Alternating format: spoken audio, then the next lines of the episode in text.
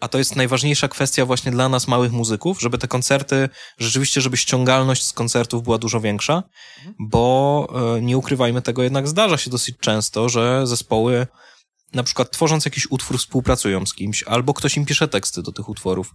No i ci ludzie, jeżeli nie będzie opłacony za X za koncert, to nie dostaną pieniędzy, które im się należą. Dodatkowa danina, danina, bo trzeba to nazywać tak, żeby To ludzie się nie to pokapowali. Tak nazwane? Dań, Będzie to tak, że będzie danina, e, No. która i tam był największy idiotyzm, który, który chyba padł kiedykolwiek, to było to, że była naprawdę mocna taka mocne parcie medialne, gdzie ludzie za to odpowiedzialni mówili, że no tak, no będą wyższe koszty smartfonów, bo to chodziło głównie o smartfony. Mhm. ale producenci nie przełożą tego na klientów. Oczywiście, że Oczywiście, że nikt nigdy nie przełożył żadnego dodatkowego Kosztu na konsumenta. klien- Nigdy. Ni- To się nigdy nie wydarzyło.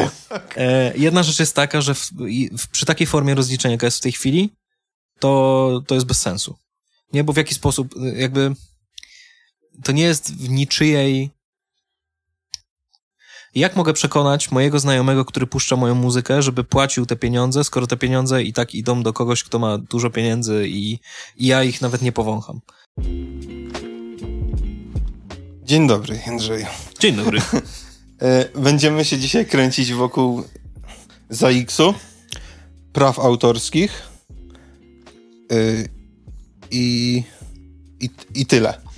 I powiem ci tak, ja specjalnie sobie przeglądnąłem Wikipedię i stronę ZAX-u. Nic nie wiem dalej, czym się... W ogóle się nie dziwię. Gdybyś tak na chłopski rozum i tak serio w praktyce mógł powiedzieć, co robi ZAX? Bo to jest serio, naprawdę przejrzałem stronę. Jesteśmy stowarzyszeniem, zrzeszaj. To wszystko jest bardzo ładnie napisane. Wikipedia, nie żebym jakby czerpał wiedzę o świecie z Wikipedii, ale Wikipedia też podaje takie, nie chciałbym powiedzieć szczątkowe, ale takie suche informacje. I dalej nie wiem, o co tam chodzi. Co, myślę, że to jest dlatego, że y, pierwsza, pierwsza rzecz jest, jest bardzo ważna. Ja nie jestem pracownikiem ZAX-u, nie jestem w strukturach ZAX-u. Ja jestem po prostu członkiem tego stowarzyszenia, dlatego że chcę mieć jakiś tam wpływ na to, co się dzieje z pieniędzmi, z, które mi się należą za prawa autorskie muzyki, która jest wykonywana czy odtwarzana.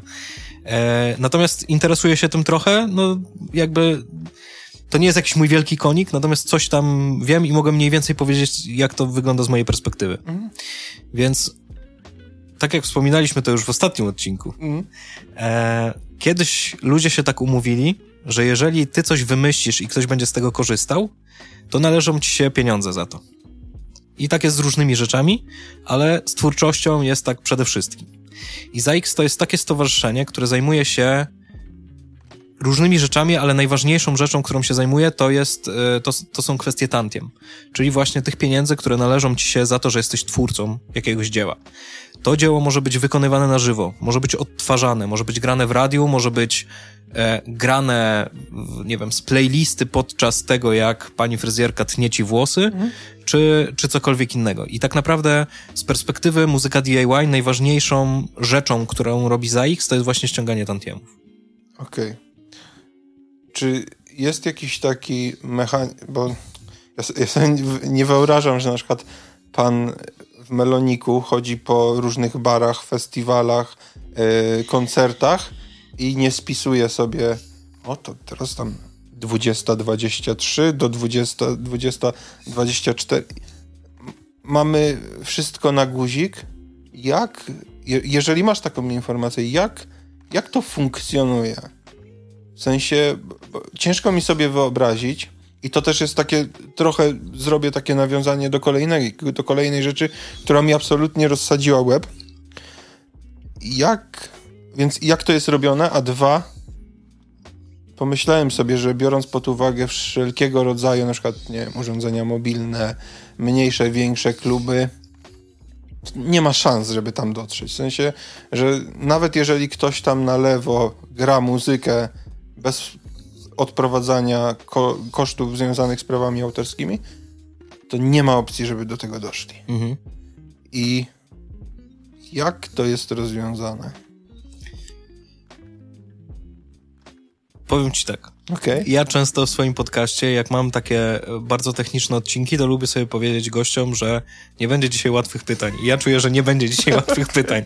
I to nie jest łatwe pytanie ani trochę. Znaczy nie, bo serio mnie to ciekawi mhm. w kontekście takim e, i też twórcy, bo takim twórcą też jestem. Jak to, jak to tak w praktyce wygląda? Jak sobie radzi z tym taka organizacja mhm. wiekowa? Y, okej, okay, rozmawialiśmy trochę i, i off camera i, i, ostatnio, że tam sporo się rzeczy tak. przewróciło, że idzie to naprawdę w dobrym kierunku. No ale... Jest kilka różnych aspektów, które tutaj trzeba podjąć, okay. bo zupełnie inaczej e, radzi sobie ZAX z pieniędzmi, które są ściągane podczas koncertów, mhm. E, za odgrywanie muzyki na żywo. Zupełnie inaczej to wygląda, jeżeli chodzi na przykład o stacje radiowe, a jeszcze inaczej, jeżeli chodzi o właśnie lokale użytkowe. Okay. I tak jak mówię, to jest to, to, na ile ja wiem, to nie hmm. jest cały obraz. Oczywiście. Absolutnie. Jeżeli chodzi o koncerty, to y, tu jest takie największe pole do poprawy, a to jest najważniejsza kwestia właśnie dla nas, małych muzyków, żeby te koncerty, rzeczywiście, żeby ściągalność z koncertów była dużo większa, bo y, nie ukrywajmy tego, jednak zdarza się dosyć często, że zespoły na przykład tworząc jakiś utwór współpracują z kimś, albo ktoś im pisze teksty do tych utworów. No i ci ludzie, jeżeli nie będzie opłacony za X za koncert, to nie dostaną pieniędzy, które im się należą. Ty jako zespół dostaniesz zagranie, to trochę tłumaczyliśmy w poprzednim mhm. odcinku, e, dostaniesz za zagranie, ale nie dostaniesz za stworzenie. I teraz tak. Są osoby w każdym z regionów, tu nie jestem na 100% pewny, wydaje mi się, że to jest w każdym województwie jest taka osoba, która odpowiada właśnie za ściągalność, jeżeli chodzi o koncerty i o, o, o jakby rzeczy z tym związane. To działa bardzo źle. To znaczy, też próbuję się od dłuższego czasu dowiedzieć i robię to nawet tak, że jak są spotkania ze, z ludźmi z ZAX-u na imprezach branżowych, to zabieram głos przy wszystkich i pytam, kiedy wreszcie coś z tym zrobicie, bo nie mieści mi się w głowie, że na przykład że nie jest jedna osoba w stanie sprawdzić, jakie koncerty są grane we Wrocławiu w danym tygodniu. Jakby wszystkie te koncerty mają wydarzenia na Facebooku. Okay. We Wrocławiu nie ma... i tak dalej. Jak... Na przy... No to jest, to jest jedna kwestia, mhm. ale druga kwestia, nawet jak są te mniejsze koncerty, to, to nie jest tak, że jest 150 klubów we Wrocławiu, nie? I że każdego wieczora 100 koncertów się odbywa. Mhm. Tylko to jest jakby tym bardziej teraz, że tych koncertów jest troszeczkę mhm. mniej niż było wcześniej, tak jak rozmawialiśmy ostatnio. Mhm. E, i z jakiegoś powodu dalej ściągalność jest, jest żadna. Dużym problemem według mnie też jest kwestia tego, że ZAX, właśnie to jest trochę powiązane z tym, o czym mówiłeś, że przeczytałeś stronę i nic nie wiesz. I... W sensie to, to też nie jest jakby, ja nie strzelam w nikogo, tylko to jest takie trochę napakowane ładnymi słowami tak, i tak dalej. Właśnie o to chodzi. I wiesz, to, to, że ty nic nie wiesz, w momencie, kiedy nie jesteś, wiesz, muzykiem na pełen etat, to, to jest, no, szkoda, że tego nie wiesz, ale to, to, to nie jest jakiś gigantyczny problem. Natomiast problem jest tego typu, że muzycy tego nie wiedzą, bo też nie rozumieją tego, co tam jest napisane. Okay. I, I to jest problem. I na przykład nie jest jasno nigdzie sprecyzowane właśnie ten cały, ta cała ścieżka, w jaki sposób ZAX od momentu ty grasz koncert i co trzeba zrobić, żeby e, Procedury. klub... Nie ma procedury. Nie ma. Nie ma nie, jakby to nie jest łatwo dostępne. Ja kiedyś usłyszałem od ludzi z ZAX-u, że no okej, okay, no, no nie rozliczyli ci koncerty, ale zgłosiłeś ten koncert? Ja mówię, ale to ja muszę zgłaszać te koncerty? No tak.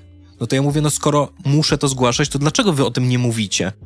Mówicie tylko o tym, że jest taka opcja, że przed koncertem mhm. albo nawet po koncercie jest opcja, żeby na swoim profilu ZX-owym zgłosić, że ten koncert zagrałeś, wysłać listę utworów i tak dalej.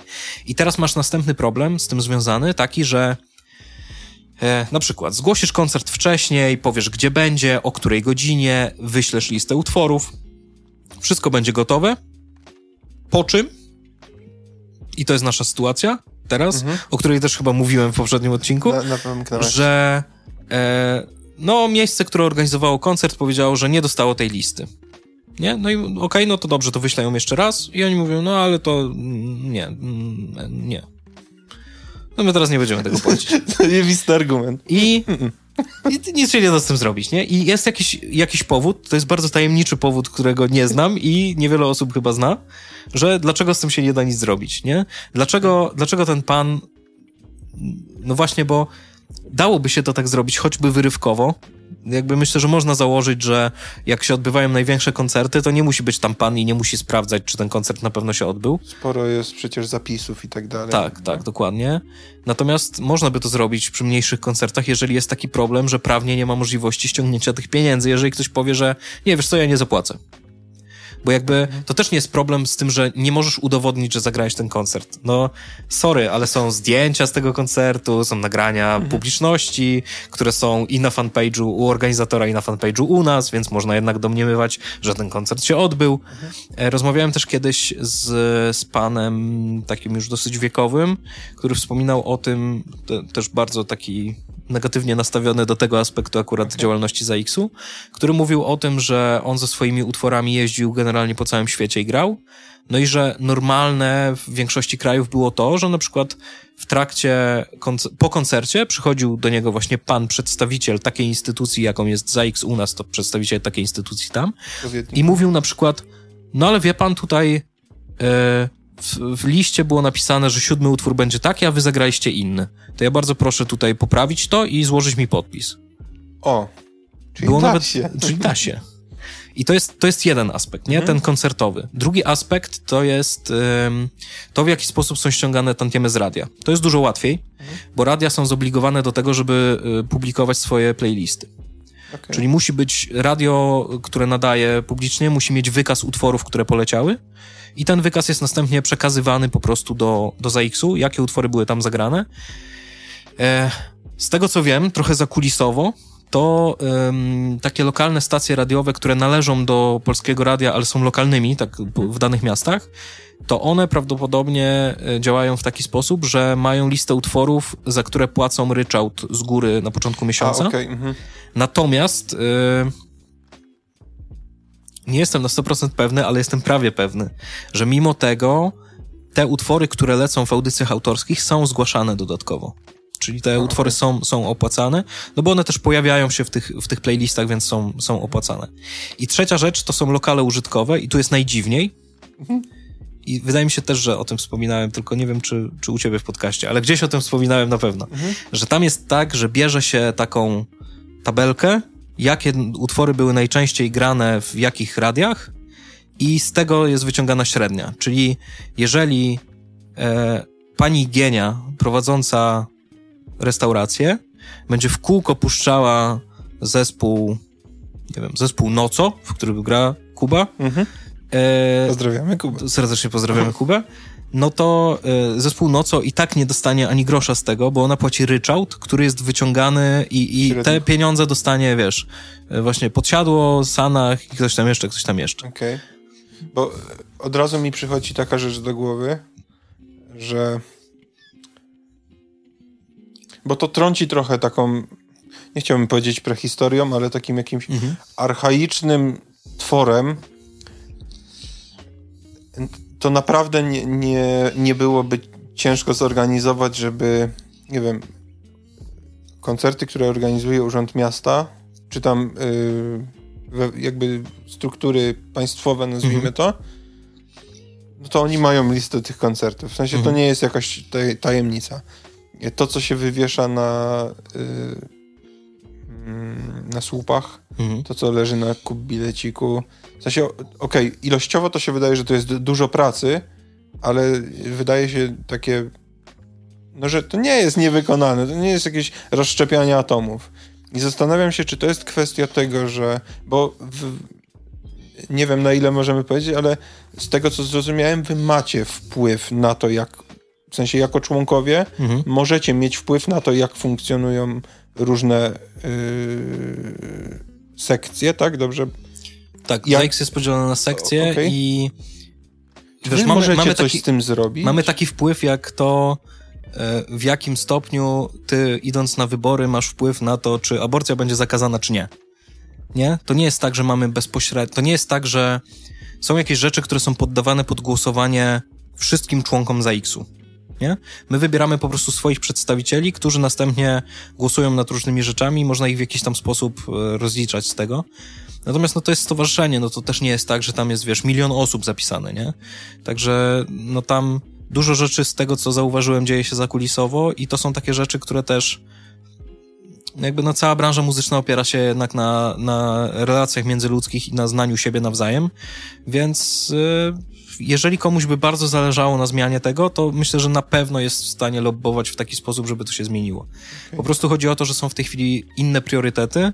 Wcześniej mówiło się przez długi czas tak, że e, że wiesz, no jakby najwięcej pieniędzy dla ZX-u przynosi tam Romuald Lipko świętej pamięci, ktoś tam jeszcze, ktoś tam jeszcze i im jest najwygodniej dla nich jest, żeby najwięcej pieniędzy było z telewizji, żeby z internetu to może tak niekoniecznie, nie trzeba nad tym się jakoś bardzo Mimo tego, że to wydaje się olbrzymie źródło. Tak, no ale wiesz, ale dla tych, którzy przynoszą w tej chwili największe pieniądze, to, to mówię, to jest, to, jest, to jest jakby narracja sprzed kilkunastu lat. Mhm. No to dla nich najważniejsza jest, wiesz, ta telewizja właśnie i tak dalej i oni nie chcą nic zmieniać, więc nie ruszajmy. Okay. No ale w tej chwili, tak jak mówiliśmy już ostatnim razem, że jest, są spore zmiany, bo dużo się pozmieniało w strukturach.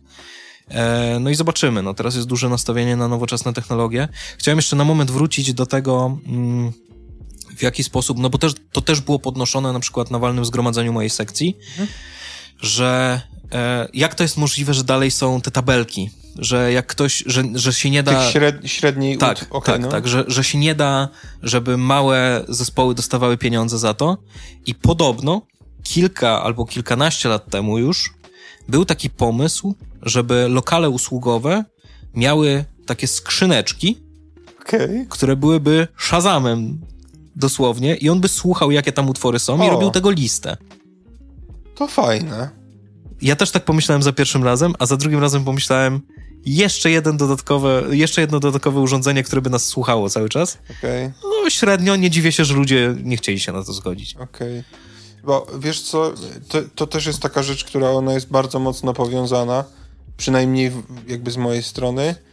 I to wydaje mi się, je, jeżeli gdzieś gadam głupoty, to, to, to mnie popraw. I to jest, wydaje mi się, powtarzam jeszcze raz, że to jest wycelowane w was młod, mniejszych artystów, mhm. młodych artystów. Czy to może nie być do końca tak, że instytucja sama w sobie ma was gdzieś, bo jest Dawid, bo jest Irenka, mhm. bo jest ktoś tam i tak. wygracie trochę a tak, jesteście, to jesteście, ale... Wiesz, to też... Znaczy, to też nie jest zarzut do samej instytucji absolutnie, tylko trochę to też... Trochę powinien być. Yy, znaczy, w sensie, nie chciałbym tutaj rozliczać kogokolwiek, mhm. tylko wydaje mi się to, że to jest trochę jakiś taki patologiczny schemat, że nie powinno Oczywiście. tak funkcjonować. Wiesz, no też, no, nie czarujmy się, to jest stowarzyszenie, które jest od 100 lat, nie? Więc e, jakby ci ideowcy, którzy to zakładali, E, pewnie myśleli o tym w trochę Jacek innym... Cygan. No. W trochę, no, Jacek Cygan dosyć da, dawno po tym, jak e, ZAX powstał, wstąpił A, do niego. Okay. No bo tak jak mówię, no to jest stowarzyszenie, wiesz, e, mające no teraz przepraszam, jeżeli nie trafię, ale, Dużo. ale no stówka jest, nie? Okay. Więc więc właśnie chodzi, chodzi o, te, o tę ideowość, że jednak hmm. Świat się przez ten czas bardzo zmienił, zmienili się muzycy, zmieniło się to, na co trzeba kłaść nacisk. No i przede wszystkim też no, w pewnym momencie jednak e, bycie organizacją pozarządową nie jest łatwe, a ta, taką organizacją jest Stowarzyszenie ZAX i jeżeli nie będziesz miał tej mocy w postaci pieniędzy, to będzie ci ciężko walczyć o różne rzeczy, w sensie, które jeżeli nie będziesz ciebie. przynosił pieniędzy. Jeżeli tak? nie będziesz miał kupy kasy Aha, okej, okay, w ten sposób. Nie? No bo to, to, to, to, to nie jest tak, że wiesz, że państwo zarabia jakieś gigantyczne pieniądze dzięki temu, że ZAX istnieje. Ale ZAX zarabia gigantyczne Ale ZAX zarabia i my jesteśmy tym ZAX-em, więc tylko jest kwestia po prostu tej redystrybucji środków, nie? Że po mhm. prostu I to też nie jest tak, że ona jest jak w jakiś niewłaściwy sposób robiona, jeżeli chodzi, wiesz, o samo to, ile kto zarabia. No bo to jest raczej logiczne, że w takim systemie, w jakim żyjemy, to jeżeli jakby przynosisz dużo pieniędzy, no to też dużo pieniędzy dostajesz. No to jest, to jest logiczne. Jak mhm. cię ludzie dużo słuchają, to ty dużo dostajesz pieniędzy. Do tego pamiętajmy o tym, że ZAX ma całkiem sporo programów, które mają na celu wsparcie, yy, całkiem sporo to przesadzam, ma programy, które mają na celu wsparcie działalności e, twórców, tak jak na przykład Fundusz Popierania Twórczości, który polega na tym, że możesz po prostu dostać e, jednorazowe stypendium w wysokości jak ja je dostałem, to było 5 tysięcy złotych. O proszę. E, to było półtora roku temu, półtora chyba. Jakie tak. warunki trzeba spełnić? Warunki są takie, że musisz po prostu powiedzieć im, słuchajcie, ja bym potrzebował, oczywiście to bardzo tak Upraszcza mhm. upraszczając, e, potrzebuję jeszcze trzy numery na moją płytę i muszę za coś żyć w tym czasie, więc ja bym chciał teraz dostać dofinansowanie na te trzy numery. Jak je napiszę, to wam je wyślę, żebyście je widzieli, że ja je zrobiłem. Dajcie mi pieniądze. I to trochę na takiej zasadzie działa, bo to są po prostu pieniądze, które jakby idea tego wszystkiego jest taka, przynajmniej ja ją tak rozumiem, że właśnie te pięć tysięcy ma ci pozwolić przeżyć tamten, tamtą chwilę, kiedy będziesz mógł się dzięki temu skupić na tworzeniu. Więc y, często, jeżeli oglądają nas jacyś muzycy, to nie popełniajcie tego błędu. Jak składacie wniosek do ZAX-u do Funduszu Popierania Twórczości, to nie piszcie, że to jest na klip, na nagranie czy na cokolwiek innego, bo ZAX się tym nie zajmuje. ZAX zajmuje się twórczością, więc dofinansowanie można dostać na stworzenie czegoś po prostu. Okej. Okay. I, to, I to ja celowo robiłem takie mhm. długie wprowadzenie, bo teraz chciałbym, żebyś się zmierzył z czymś, co mi przyszło do głowy. Uważam, że to jest rewolucyjne. Mhm. Pewnie w ogóle nie jest rewolucyjne, już milion osób przede mną wpadło na to. Yy, I to też no offense do nikogo. Dlaczego nie olać starej, przestarzałej, nie działającej w dobry sposób instytucji i nie skupić się na tym, żeby we własnym ogródku jakby zająć się tym samemu. Można. To znaczy trochę zostawić tę papierologię, rzeczy mm, związane na przykład z, z kulejącymi procesami i tak mhm. dalej i nie wiem, i, i po prostu tworzyć i i raczej skupić się na tworzeniu i zarabianiu szmalu, niż na tam ubolewaniu nad tym, że znowu mhm. nie przyszły żadne pieniądze.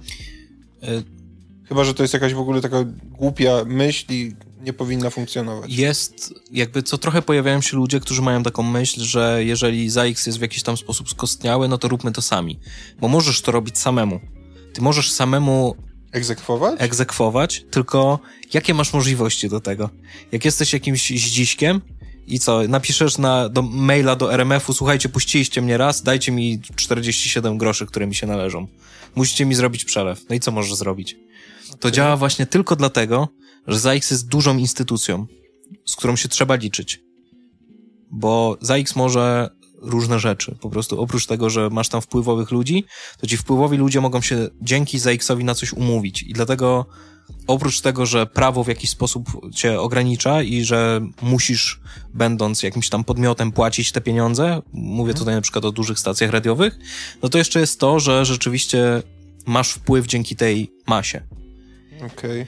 E, no i, i właśnie chciałbym podejść od dwóch stron, bo nie wiem, nie wiem, czy do końca zrozumiałem twoje pytanie, ale po pierwsze właśnie to, to jest to, że nie musisz być w ZAX-ie, możesz to próbować robić samemu, tylko to będzie po prostu jako nieefektywne. Twórca. Tak. Mhm.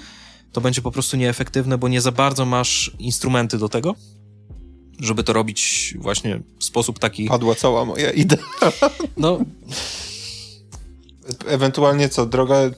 Ja wiem, że 47 groszy w sądzie to jest jakaś abstrakcja, tak, ale zostaje droga sądowa, tak? Dochodzenie tak. na podstawie, czy dobrze pamiętam, umowa o prawo, y, ustawa o prawach autorskich i prawach pokrewnych. Tak okay. No i właśnie... To jest jedyna droga, którą na przykład taki zespół jak Noco, pozdrawiamy, ma możliwość... Reklama zespołu Noco dzisiaj. tak, e, ma możliwość egzekwowania swoich środków poza jakby instytucją. Tak, no były jakieś pomysły na, mm, na jakieś firmy, które by się tam zajmowały, no bo też nie może powstać drugie stowarzyszenie, które będzie się tym zajmować. W, w sensie, z tego co wiem, to jest mm, jakby legislacyjnie niemożliwe, że jest okay. w ustawie jest wpisane, że prawami autorskimi zajmuje się ZAIX i okay. drugie stowarzyszenie, które by powstało, nie miałoby tej mocy sprawczej i tak dalej, i tak dalej. Więc, więc to są też kwestie... trochę przed 89. Wiesz co, no ale tak z drugiej strony, jak pomyślisz, czyż nie? Nie, nie, ma, nie, mam dla ciebie argumentu, przepraszam. Ale nie, je, jeżeli by rzucić to, żeby zostawić to pole na przykład firmom mhm. prywatnym, mhm. myślę, że ktoś, komu zależałoby na szmalu swoim, mhm. bo czy ja dobrze rozumiem, to jest yy, tak, że ZAX zgarnia jakąś lwią część tych środków? Lwią nie. Okay. Ale zgarnia jakąś część tych środków. Masz, masz koszty inkasa, to jest po pierwsze, to są Mhm. te naj, największe, tak. Okay. Obsługa po prostu płatności, obsługa przede wszystkim ściągalności, no i z tego idzie kasa na, na tych ludzi, którzy tam pracują, którzy to obsługują. Nie? Okej. Tak generalnie. No i oprócz tego masz jakieś tam składki, no ale to są składki, to są naprawdę składki, które są w większości dobrowolne, chyba jest... Nie wiem, czy jest jakaś, która, która nie jest dobrowolna. W sensie są składki typu, wiesz, na fundusz dla rodzin zmarłych twórców, na jakiś tam fundusz Okej. wiesz, w momencie, kiedy ktoś zachoruje, to żeby była kasa, żeby mu pomóc, jakieś tego typu rzeczy. No wiadomo, że też musi, musi być jakaś kasa, żeby na przykład e, domy pracy twórczej utrzymywać i tak dalej. No tylko tak jak mówię, to są rzeczy płacone głównie przez em, członków, przez członków, a nie przez osoby, które mają tylko podpisaną umowę na ochronę praw. Okej. Bo to, mówię, to wygląda trochę jak taka jakaś aberracja rzeczywistości.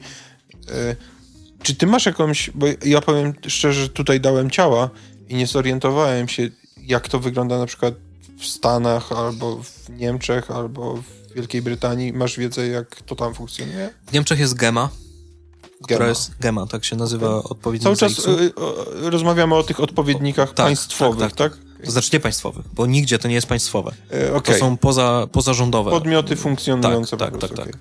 Znaczy nie wiem też, czy nigdzie. W ogóle ja mam taką nadzieję, bo ja trochę wiesz, jak przychodziłem dzisiaj do ciebie i tak myślałem sobie, kurde, gadamy o rzeczach, którymi ja się trochę interesuję, ale nie mam jakiejś dużej wiedzy. To- to Nikt E, nie ma... I ja mam taką wielką nadzieję, że jak palnę jakąś głupotę, to ktoś mi to Na pewno ci wypadnie. palcem mi pokaże. Na pewno ci To by było super, bo wtedy byśmy mogli jakąś dyskusję nawiązać i Aha. coś ruszyć do przodu. Czy wie- w ogóle ja zachęcam bardzo. E, przerywnik, przepraszam. E, Disclaimer. Tak, zachęcam w ogóle do y, komentowania, nie zgadzania się, bo niech będzie zgoda na naszą niezgodę. Absolutnie. E, jest gema. Jest GEMA w Niemczech. Z tego co wiem, w Stanach Zjednoczonych są dwie albo trzy takie instytucje. E, No i one jakoś tam działają mm, i teraz mogę coś mieszać, Okay? ale wydaje mi się, że tylko jedna z tych instytucji jest w tym takim porozumieniu e, za X podobnych tworów z całego świata, bo jest coś takiego, dzięki któremu oni mogą, wiesz, między sobą przekazywać pieniądze. No bo to też jest tak, że jak robisz międzynarodową muzykę, to puszczają cię w różnych krajach. I to nie jest tak, że wtedy wiesz, e, dzięki temu porozumieniu nie jest tak, że na przykład jak jesteś Niemcem, to Gema będzie musiała sprawdzać, czy w Kazachstanie akurat nie leciałeś. Bo kazachstański odpowiednik się tym zajmie. Tak, chociaż akurat myślę, że mogliśmy trafić w tak, że, że kazachstański odpowiednik może po prostu nie być w tej sieci, ale to też Albo warto sprawdzić. Ale też. też, też może tak być, chociaż Ciekawe, jak taki chiński urząd wygląda. Pewnie świetnie. Ja bardziej, wiesz co, pierwszy mój pomysł to było, jak w krajach afrykańskich na przykład to działa, bo kiedyś pamiętam, że Okej. e, mieliśmy podczas inkubatora, tak już miasto, Mhm. fenomenalne zajęcia z gościem, który em, jest twórcą takiego, hmm, jak to nazwać? To jest konferencja branżowa, ale to się dzieje bardzo często i w różnych miejscach, które się nazywa Unconvention. Okej? I Unconvention, e, on opowiadał też, że robił, robił to kiedyś w jednym z państw afrykańskich.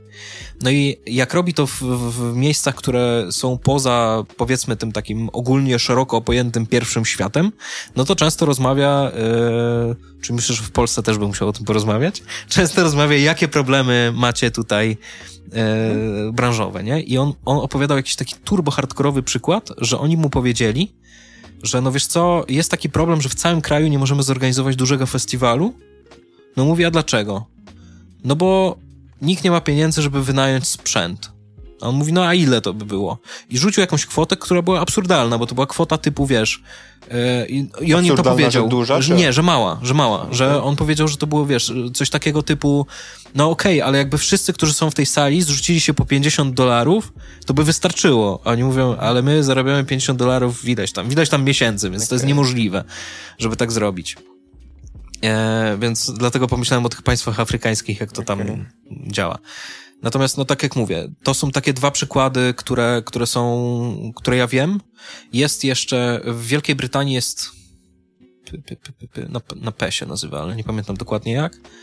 E, w Wielkiej Brytanii to jest w ogóle trochę chyba inaczej rozwiązane, bo tam, ale to też jakby wiem tylko z relacji, z relacji mojego kolegi, że tam jest jest duże parcie na, na prawa autorskie i prawa wykonawcze, a nie wiem, czy jak tam jest z prawami producenckimi. Natomiast mówię, to, okay. to jest tylko z jednej rozmowy, wiem. Bo y, tak, tak mówię, ja cały czas, cały czas nie mogę przeboleć tego, że to jest tak mm, przynajmniej z tych informacji, które, które zdążyłem zebrać i które ty też jakoś y, z którymi skonfrontowałem, że to jest takie nieprzejrzyste, nieczytelne. Mhm. E, o, oczywiście tam kwestia praw autorskich jest jasna, chociaż jak miałem na studiach mm, przedmiot, mhm. nawet w zeszłym semestrze, tam się okazuje, że tam jest bardzo dużo interpretacji. Oczywiście, że tak. E, co wydawało mi się trochę z jednej strony absurdalne, ale z drugiej strony e, znaczy jakby dużo interpretacji mam takie wrażenie, że prowadzi do dużej ilości nadużyć. Wiesz, no w ogóle no, pomyślmy o tym, dalej mamy obowiązującą ustawę, która ma 29 lat. Zobacz, jak przez 29 lat zmieniło się wszystko wokół nas. Mhm. To jest mało prawdopodobne, żeby ustawa, która, wiesz, która jest... Ponad czas. No, no właśnie. W 94 roku ktoś wszystko przewidział i to wszystko będzie elegancko pokryte. Okay. No są jakieś nowelizacje tej ustawy, są jakieś tam dodatki, do, dodatkowe rzeczy tam dopisywane. Natomiast no tego się nie da tak po prostu. To jest za duży, za szybki, za szybki rozwój, wiesz, no, no jakiś czas temu mieliśmy bardzo głośną historię najpierw o czystych nośnikach, czyli o tym, żeby był ten dodatkowa danina, danina, bo trzeba to nazywać tak, żeby to ludzie się nie pokapowali. Tak nazwane? będzie tak, że będzie danina. E, no. która i tam był największy idiotyzm, który, który chyba padł kiedykolwiek, to było to, że była naprawdę mocna taka mocne parcie medialne, gdzie ludzie za to odpowiedzialni mówili, że no tak, no będą wyższe koszty smartfonów, bo to chodziło głównie o smartfony, okay. ale mhm. producenci nie przełożą tego na klientów. Oczywiście, że Oczywiście, że nikt nigdy nie przełożył żadnego dodatkowego kosztu na, kosztu na klienta. Nigdy. To się nigdy nie wydarzyło. E a to weszło w ogóle, czy nie? Mm, jest, to jest niesamowicie skomplikowana w tej okay, chwili sytuacja. Okay. Nie wiem, na jakim etapie to jest w tej chwili, natomiast były dwie, dwie rzeczy powiązane mhm. ze sobą trochę. To było jedno, to były właśnie czyste nośniki, opłata, która, wiesz, która jest w ogóle na całym świecie, tylko w niektórych krajach nie ma i w Polsce nie ma i w Polsce się rozpątała mega gówno burza o to. Okay. A tutaj chodzi nie, no, ja mam za małą wiedzę, przepraszam. Okay. Nie, nie, będę mówił o tym, o co, o co tutaj chodzi, natomiast okay. to jest, jeżeli się do tego podejdzie tak zdroworozsądkowo, to myślę, że no, jakby da się jasno zrozumieć, dlaczego to jest w ten sposób rozwiązane. Um, a druga rzecz to była e, ustawa o artyście zawodowym, jakoś, jakoś tak to się nazywało. Okay która też nie weszła i która w pierwszym, e, w pier pierwszy projekt był, no był turbo idiotyczny, bo on po prostu, to był projekt, który próbował cofać artystów do, do PRL-u. Na... W sensie jakieś definiowanie zawodu artysty? Tak, tak, tak. I wiesz, dopuszczanie albo niedopuszczanie, no to był, to był totalny hardcore. Natomiast okay. e, to już była chyba, wydaje mi się, że to było tak, że sam pomysł wyszedł od organizacji właśnie zbiorowego zarządzania, został później zmieniony, obrócony do góry nogami, wywleczony na lewą stronę przez e, wysoko postawionych, nam mhm. jaśnie panujących. E, po czym to oczywiście odpadło tam jeszcze, nie wiem, czy w pierwszym czytaniu, czy jeszcze wcześniej, ale później były następne poprawki wprowadzane, żeby to uła uładzić, bo z tym się wiążą przeróżne problemy, o których my nie mamy pojęcia nawet jako muzycy, a z którymi się zmagają na przykład takie e, organizacje jak e, Music Export Poland, która zajmuje się eksportem muzyki i generalnie artystów polskich, Może, po to, żeby Polska... rozwinąć? To jest, e, to jest też organizacja pozarządowa, mm, powstała kilka lat temu E, szefową tej organizacji jest w tej chwili Tamara Kamińska. E, nie wiem, jaką funkcję pełni, ale bardzo ważną osobą jest też tam Marek Hojda. E, I to jest organizacja, która zajmuje się właśnie wszystkim, co jest związane z eksportem polskiej muzyki. Czyli ona się stara, żeby polską muzykę można było usłyszeć na całym świecie, żeby ona była grana w stacjach radiowych, żeby o, polscy artyści koncertowali na całym świecie, i to y, Marek to zawsze, zawsze mówi, że nie chodzi o to, że Music Export Poland, jak ty do nich przyjdziesz, to oni ci na przykład pomogą zorganizować trasę, żebyś pojechał do Chicago za, zagrać dla Polonii. Właśnie zastanawiałem się, nie piszą chyba maili do, nie wiem, amerykańskich stacji. Ej, mhm. bo mamy tutaj takiego gościa, w sensie to chyba tak nie wygląda. No to głównie, głównie tutaj chodzi o mm, różne misje, e, to się, to się nazywa misja handlowa, o misje handlowe, które polegają na tym, że oni po prostu łączą ludzi z branży muzycznej A, z okay. różnych krajów ze sobą. I oni dają ci taką możliwość, że z racji tego, że mają, mają jakieś tam budżety, no to na przykład ja się starałem kiedyś dostać, e, co było z góry skazane na porażkę, na misję, e, to, to chyba nawet nie była misja handlowa, tylko to była taka misja zapoznawcza na Islandię. I to był wyjazd na... na z producentem jakimś się spotkać, albo z muzykiem? W ogóle z muzy... jakby, ja, ja tam napisałem w zgłoszeniu, że chciałbym tam wystąpić jako przedstawiciel e, raz, że jako podcaster, edukator, dwa, że mhm. jako muzyk, a trzy, że jako przedstawiciel showcase'u po prostu Wrocław. Mhm. I że chciałbym pogadać między innymi z organizatorami showcase'u, na który się tam jechało, raz, że podpatrzeć, co oni tam robią, a dwa, żeby ich podpytać o niektóre rzeczy. Natomiast wymóg był, był taki, że trzeba było znać rynek islandzki, żeby się tam zgłosić. No okay. i ja z racji, że, że trochę się znam z tymi ludźmi, którzy to prowadzą i bardzo ich szanuję, to napisałem im z góry, że wiecie co, no nie czarujmy się, jak będziecie mieli więcej zgłoszeń, to nie ma sensu czytać mojego zgłoszenia, bo ja się nie znam na rynku islandzkim, natomiast mógłbym e, raz, że bardzo bym chciał zobaczyć, jak to wygląda, a dwa, że no po prostu po powrocie z czegoś takiego można, wiesz, nagrać fajny odcinek podcastu, można trochę podpromować, można porobić trochę po prostu takich typowo marketingowych zabiegów, żeby więcej ludzi się dowiedziało o, o działalności, no na przykład Music Export Poland. Okay. No to w, w drugą stronę od razu mi się pojawia, nie wiem czemu, że z zagranicy, ale że można też wcielić różne działania tutaj, w sensie podpatrzeć, jak oni mhm. tam pracują nad czymś nie wiem, tak nie byłem nigdy na Islandii, nie byłem też tym bardziej na Islandii na festiwalu muzycznym, ale domyślam się, że w ogóle rzeczy związane z muzyką, takie eventowe, mhm. to wszędzie robi lepiej. W ogóle... Może poza Chinami, Afryką, Kazachstanem, nie wiem, nie obrażam tutaj, ale yy, no mam takie wrażenie, że u nas więcej rzeczy, które są robione i choćby ten mhm. wasz festiwal, yy, czy takie eventy jak jak Jakub na przykład ostatnio organizował, to, mhm. y, znaczy w sensie był jakby współtworzony, nie wiem jak to nazwać tam, e, że więcej ludzi robią to w swoim prywatnym zakresie niż ktoś to wspiera. Jest dużo oddolnych, rzeczywiście mm, jest trochę problem z pozyskaniem środków na oddolne inicjatywy, nie? u okay. nas. Natomiast ja nie zgodziłbym się z takim stwierdzeniem, że wiesz, że tam gdzieś to robią dobrze, a u nas robią źle, bo... Nie, no ja przemarudziłem. Jest, oczywiście, ale... oczywiście, tylko warto, warto, wiesz, warto, żeby e, podkreślać takie rzeczy, że to jest tak, jak ja kiedyś byłem w totalnym szoku, jak porozmawiałem trochę z moimi znajomymi z różnych krajów i byłem w totalnym szoku, że oni wszyscy narzekają na rząd w swoim kraju. Wszyscy. Od lat jest dokładnie to samo. Po prostu wszędzie, wszędzie, na wszędzie się na, narzeka na rząd. Więc to nie jest tylko tak, że my mamy najgorzej na świecie, tylko inni też narzekają na rząd. Absu absolutnie, to była totalna hiperbola. E, uważam, że jest mnóstwo inicjatyw, szczególnie młodszych ludzi, które są genialne mhm. i nie trzeba daleko szukać.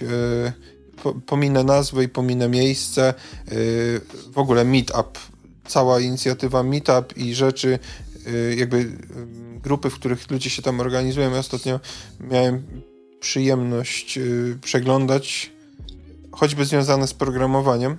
To są takie nieintuicyjne, nieintuicyjne społecznie. Nie, tam ciężko się dostać na trzy miesiące do przodu do niektórych, mhm. na niektóre spotkania, więc to są fantastyczne rzeczy. E, ale nie, nie, nie taka, jakby tylko w kontekście wyjaśnienia tej, tej, tej, e, tej prześmieszczości. Ja bym chciał dodać jeszcze jedną Oczywiście. rzecz do tego. Mhm. Bo to jest rzecz, e, którą dzisiaj mi rano chyba cały podesłał. E, dziewczyna nagrywała na TikToka, która jest związana z branżą islandzką i nagrała coś takiego, co mnie strasznie śmieszyło. I to był bardzo krótki filmik, na którym ona powiedziała, że mm, branża na Islandii jest strasznie trudna, muzyczna, dlatego, że jest bardzo mało miejsc do grania i wszędzie, gdzie się da grać, to gra tylko Björk i Sigur Ros. I nikt więcej już nie może grać, bo tylko Bjork i Zigur rozegra. Okay. Także to takie... To jakby... Że tylko, to, w sensie to są zespoły, artyści, wokaliści? To tak, to tacy znani naprawdę na całym świecie. E...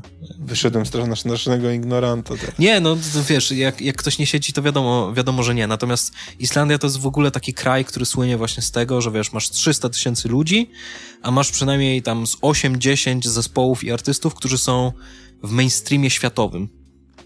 A, okej. Okay. I nie też, tylko u siebie, tylko Tak, tak, że, że, no wiesz, no masz, no nie wiem, zespół Kalio to jest zespół znany na całym świecie, absolutnie.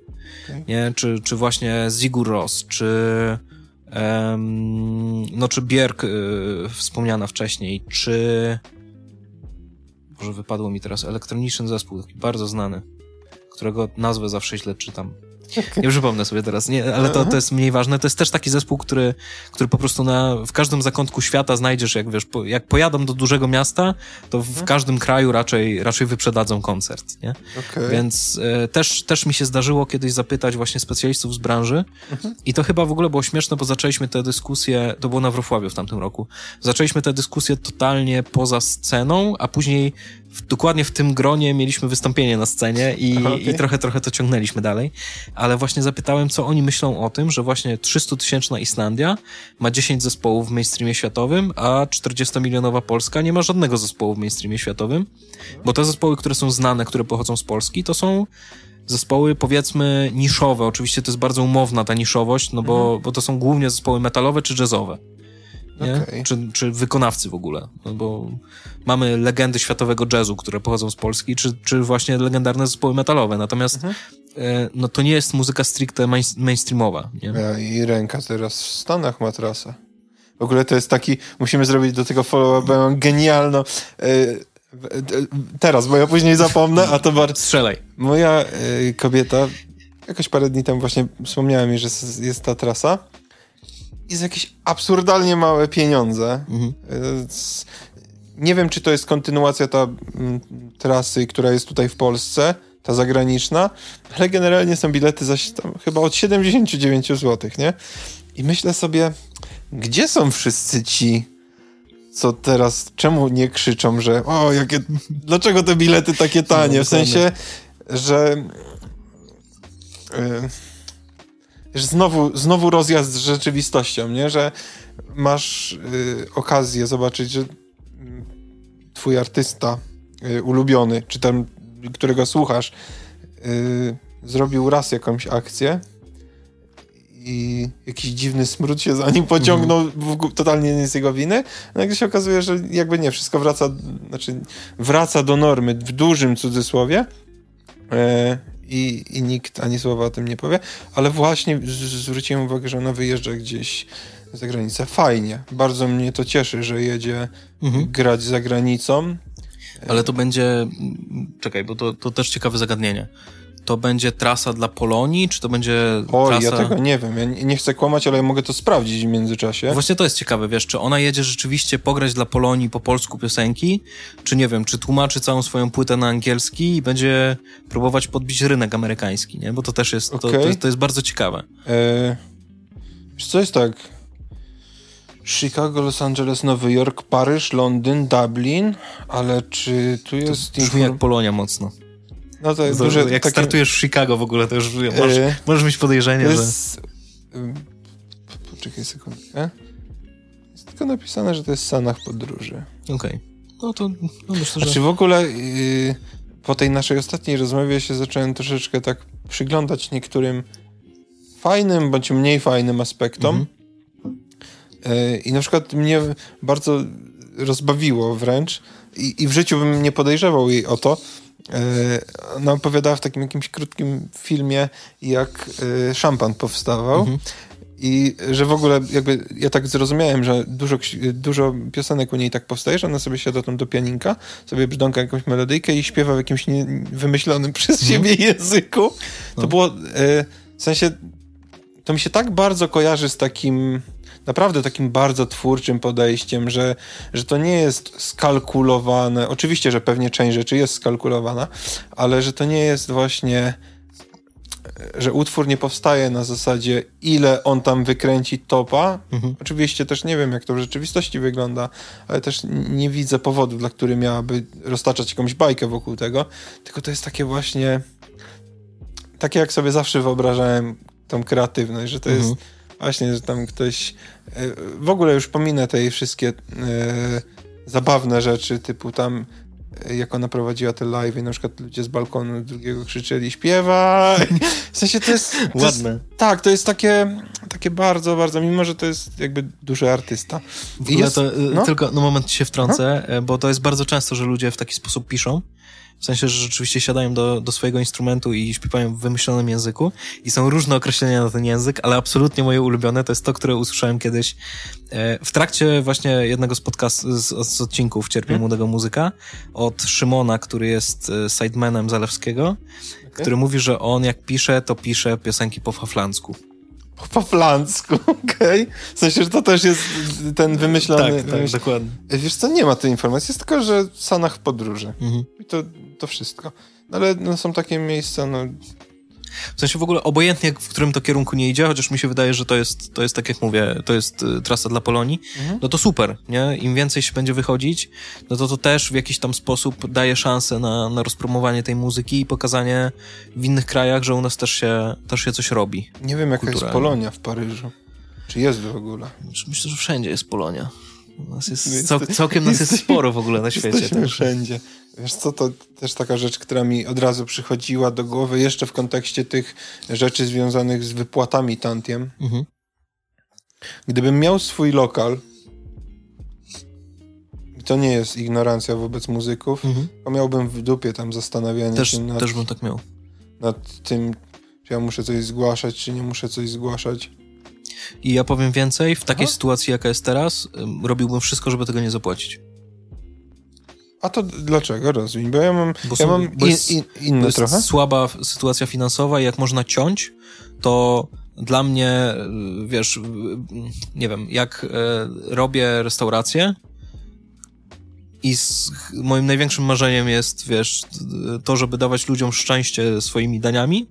To myślę, że jak mam na czymś uciąć, a pewnie mam taką sytuację teraz, to mam totalnie w dupie muzyków. Okej. Okay. Bo ja pomyślałem o tym nie na zasadzie, e, żeby właśnie ciąć koszty, tylko pomyślałem na zasadzie takiej, że komu tam przychodzi do głowy, że on się teraz ma zastanawiać nad tym, czy on, jak on będzie puszczał muzykę. Podłączy telefon pod Spotify'a, mhm. puści losową playlistę i będzie leciało. Zwykle tak jest. No też, też jest to, o czym chyba mówiliśmy za pierwszym razem, o tych naklejkach tam, że tak, tu tak, leci że... niezależna muzyka i tak dalej. Znowu ostatnio byłem w jednym I... lokalu.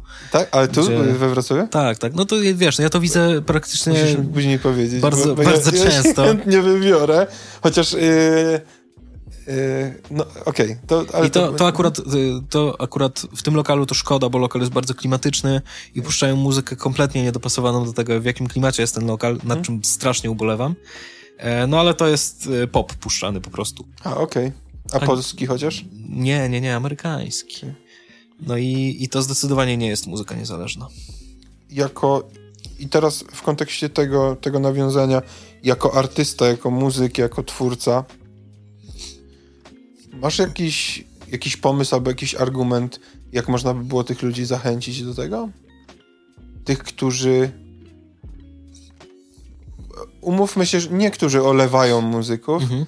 tylko taki points by points, dlaczego warto by było się tym zainteresować, poza tym, żeby jakby dostarczać finalnie. Bo krąży mi cały czas po głowie ten temat praw autorskich, który jest w ogóle cholernie zaniedbany i to nie tylko w aspekcie muzycznym, ale chyba w wszystkich możliwych aspektach, od memów zaczynając, na TikToku i różnych mhm. innych rzeczach kończąc.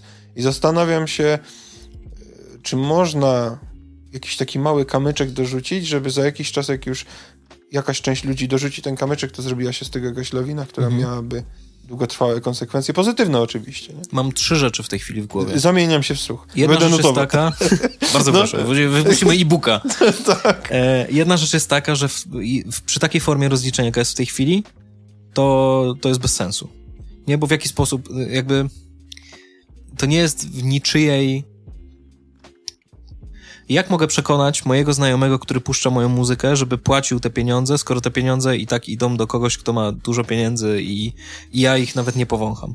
Do tego raz, że nie widzę, nie widzę tutaj, wiesz, tutaj pola nie widzę za bardzo.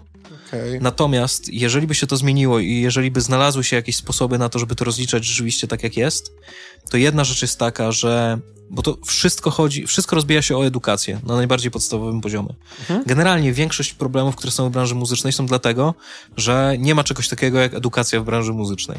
Dotycząca branży muzycznej. Po prostu wiesz. Wszyscy na, na, na swoim podwórku próbują coś I, tam rozkminić. I, I wiesz, i jest tak, że tak naprawdę no jakkolwiek źle by nie zabrzmiał ten przykład, to, że Cierpienia Młodego Muzyka są w tej chwili jedynym podcastem skierowanym dla muzyków DIY, no to jest masakra w tak dużym kraju, no kurde. Mam pytanie, ale no. okej, okay, kontynuuj. Ja... Druga rzecz jest mhm. dużo bardziej pozytywna dotycząca tej edukacji, bo akurat mam e, niezwykłą przyjemność i zaszczyt być konsultantem przy książce dotyczącą bizn dotyczącej biznesu muzycznego, o. która, e, powiem szczerze, jestem dopiero w jednej piątej jej.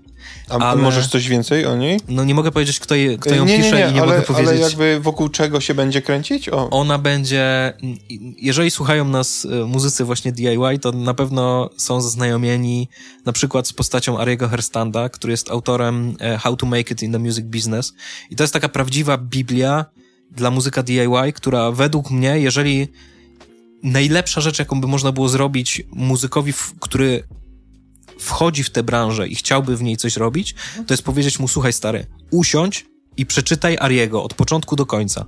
Część rzeczy tam nie będzie ci się nadawać, bo na przykład to, jak odnieść sukces w Nowym Jorku, niekoniecznie ci się będzie, bo jest, wiesz, jest po prostu jeden, jeden rozdział, który dotyczy tego, w jaki sposób prowadzić swoją karierę w takich największych ośrodkach w Stanach Zjednoczonych. Okej, okay, co ciężko jest przełożyć. Nie da się w ogóle tego przełożyć, bo tego się nie da przełożyć na inne miasta w Stanach Zjednoczonych nawet, bo Ach, te, okay, no. te miasta działają inaczej.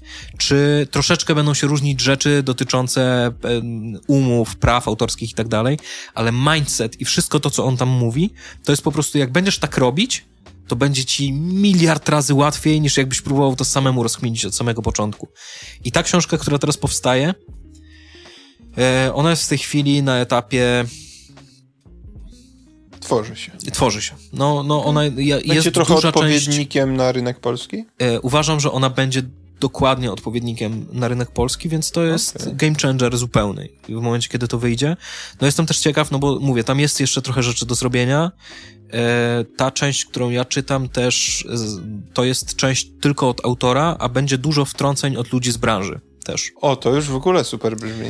Fenomenalnie. Ale mniej, miejmy nadzieję, to od razu tip ode mnie do, do, od, i później on od ciebie pójdzie do autora.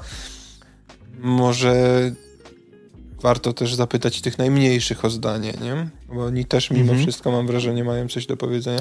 Tak, na pewno, natomiast autor jest bardzo związany z tą DIY-ową stroną, okay, to super. więc akurat... Fajnie! Kurczę, to jest to jakiś przewrót taki bardzo, bardzo pozytywny. Mam nadzieję, że to rzeczywiście że on też poczuje energię i jak najszybciej skończy i hmm. dopracuje tę książkę i rzeczywiście i druga rzecz, do której go będę bardzo namawiał, to żeby, ja wiem, że on jest totalnie przeciwnikiem wydawania e, fizycznych egzemplarzy, bo wie, jakie to są koszty. A, Natomiast e-booka, tak? Mm, nie wiem, nie rozmawiałem z, Aha, o nim, okay, okay, akurat o tej książce jeszcze z nim. Natomiast wiem, jakie jest jego podejście po prostu takie, tak, mhm. takie do, do książek wydawanych dotyczących branży. Natomiast bardzo go będę namawiał, żeby to wyszło w papierze, bo naprawdę tak jak mówię, no w tej chwili na tyle, na ile przeczytałem, przejrzałem ją tak z grubsza, mhm. plus zacząłem ją tak czytać bardzo intensywnie no, dwa dni temu, więc, więc tak jak mówię, to jest, to będzie kawał kolumbryny prawdopodobnie, mhm. więc jestem gdzieś tam w jednej piątej, mm, to to będzie coś, co każdy muzyk DIY powinien mieć u siebie na półce i zerkać okay. do tego co chwilę. W ogóle to... Um może napisać do Altenberg, do Radka Kotarskiego, bo oni bardzo mocno tam są sfokusowani na takich ciekawych rzeczach. Tak, i Altenberg ma też, y, ja ze swojego doświadczenia wiem, że ma też taki duży plus, że on rzeczywiście, oni czytają te rzeczy, które im się przyśle, bo ja ze swoją a, a książką do nich A w przypadku dwóch miałem takie wyrażenie, znaczy w sensie dwóch tytułów, że, że nie przeczytali że, że to przyszło na maila i że ktoś tam ma znajomego po prostu, ale to jakby... To też możliwe. Okej, okay, w tak dużej ilości rzeczy, które wypuścili, fantastycznych moim zdaniem, co te dwa zgniłe jabłka tam? Mm. Mniejsza, ale to jest no, moja subiektywna co? opinia. ale poczekaj, bo ty powiedziałeś, że pisałeś do nich ze swoją? Ze swoją książką, tak. Okej, okay. i... E, I właśnie to była, bo generalnie, no to wiadomo, tak jak, jak to jest zwykle na świecie. Mhm. E, znalazłem sobie kilka wydawnictw, które mogłyby być zainteresowane. Teraz mówię, tak jak mówię o swojej książce, nie o tej, o której Oczy, mówiliśmy oczywiście, wcześniej. Oczywiście. E, I no część z nich w ogóle mnie zlała i mi nie odpisała, tam mimo kilku ponowień i tak dalej.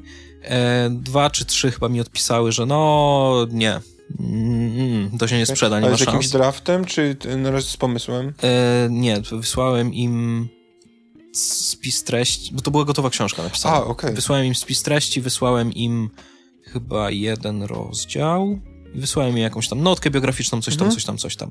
Natomiast do Altenberga poszła cała książka i oni ją przeczytali o. i odpisali mi, że, e, że jest naprawdę fajnie zrobiona, że to jest, to jest fajna, fajny materiał, natomiast problem jest taki, że on w żaden sposób się nie wpisuje w to, w jaki oni mają profil działania. Czyli po prostu tak między wierszami, no nie mam takich zasięgów, żeby móc sprzedać tą książkę, więc to się im w żaden sposób nie mhm. opłaci. Natomiast, no widziałem też, bo dostałem dosyć długą odpowiedź, widziałem, że, że to po prostu ktoś tam usiadł i ją przeczytał. Okej, okay. że merytorycznie podeszli. Tak, tak, okay. tak, tak. Że, że, znaczy że oni w ogóle czy to, mam takie wrażenie, że narobili dużo takiego pozytywnego mhm. e, zamieszania na, na rynku wydawniczym, tak jak jeszcze parę, ja strzelam, ale już nie pamiętam e, ile dokładnie, jak e, Michał Szafrański z tym swoim pierwszym mhm. self-publishingiem, który rozniósł po prostu. E, ale to fajnie. Ja jestem za tym, żeby generalnie kopać w dupę te wielkie wydawnictwa. Absolutnie. E, I, I biorąc pod uwagę to, ile ludzi wydaje już e, self-publishing, chociaż słyszałem od paru takich osób, które są mocno zaangażowane w branży, to i tak u nas mocno kuleje. W sensie, że to nie jest tak y, dużo i tak fajnie, jakby się mogło wydawać, y, szczególnie porównując na przykład rynki zagraniczne. Ale mniejsza. Y, twoja Altenberg, będziesz go namawiał do tego, żeby wydał wersję papierową. Tak. I to była druga rzecz, która tak. jest pozytywna. Trzecia? Bo musimy się cofnąć jeszcze dalej. O czym mówimy w ogóle w tym yy, momencie? Pierwszy, yy, odnośnie tego, co by można było dorzucić, jaki mały kamyczek, żeby mhm. finalnie... Już wiem, już wiem. E, bo to... Mm wszystko się rozbija o edukację, od tego się zaczęło. Okay. Mhm. Że rozbija się o edukację i dlatego jest ciężko powiedzieć coś y, ludziom, że tam, no, masz płacić, bo to no, będzie, będzie, wiesz, będziesz nas wspierał dzięki temu i coś tam, coś tam, no bo ludzie nie wiedzą tego. Więc jedna rzecz jest taka, że właśnie w takich normalnych rozmowach warto ludziom uświadamiać, że takie małe ruchy, to jest tak jak kiedyś było bardzo popularne i bardzo dużo się o tym mówiło, że jak nie powiesz ludziom na koncercie, żeby weszli i wiesz, że musisz powiedzieć ludziom, na, jak powiesz ludziom na koncercie na zasadzie cześć, polajkujcie nas na Facebooku, to okay. oni mają to w dupie. Ale jak powiesz im na koncercie, słuchajcie, jak polajkujecie nas na Facebooku, to będziemy docierać do większej grupy ludzi, dzięki czemu będziemy mogli więcej pisać i więcej wydawać, bo więcej okay. ludzi nas będzie słuchać, to oni widzą w tym sens. I wyciągną ten telefon i jakaś tam grupa e, to, to zalejkuje. Okej, okay, poczekaj. No. To nam zależy na tym, żebyście zasubskrybowali, udostępnili i skomentowali, bo to jakby sprawia, że nam się więcej chce robić, mi się chce więcej robić i to y, napędza do działania, ale nie pod kątem takim, żeby e, tylko nabijać puste liczby, bo to też jakby tylko, y, że widzę, że jest jakiś odzew z tego, no bo na razie to są jakieś puste cyfry, ale fajnie jakbyście tam, no. E, wracając. Dobrze. Czyli, e, Dobrze kombinujesz. Wiesz co, nie, bo to jest taka rzecz, nawiążę trochę, pozwól. Mhm. E, rozmawiałem ostatnio z takim człowiekiem, który z mediów pochodzi, wie bardzo dużo, ma olbrzymie doświadczenie, mnóstwo dużych biznesów, które funkcjonują teraz. Mm. I on powiedział, że ja nie mówię ludziom, czego ja potrzebuję, nie? Mhm. Mi się to za każdym razem wydawało takie z całym szacunkiem do wszystkich, że tam wiesz, że, takie, że to takie żebry są, nie? Że tam o, polajkujcie, udostępnijcie, mhm. że wszyscy mówią dokładnie to samo. Ja nie robię tego, mam to gdzieś, więc dlaczego ktokolwiek inny miałby to robić, nie? Ale jak się zacząłem nad tym zastanawiać pod kątem takim, że jeżeli już ludzie oglądają to, którym zależy, żeby się czegoś dowiedzieć, to może fajnie, żeby też wiedzieli, na czym mi zależy, nie? I może to też jest jakiś pomysł. Chciałem to na końcu mówić, e, ale. ale co... Na końcu możesz powtórzyć. Wiesz co, bo to jest taka. Wiesz, tak długo jak to jest robione dla fanu, mhm.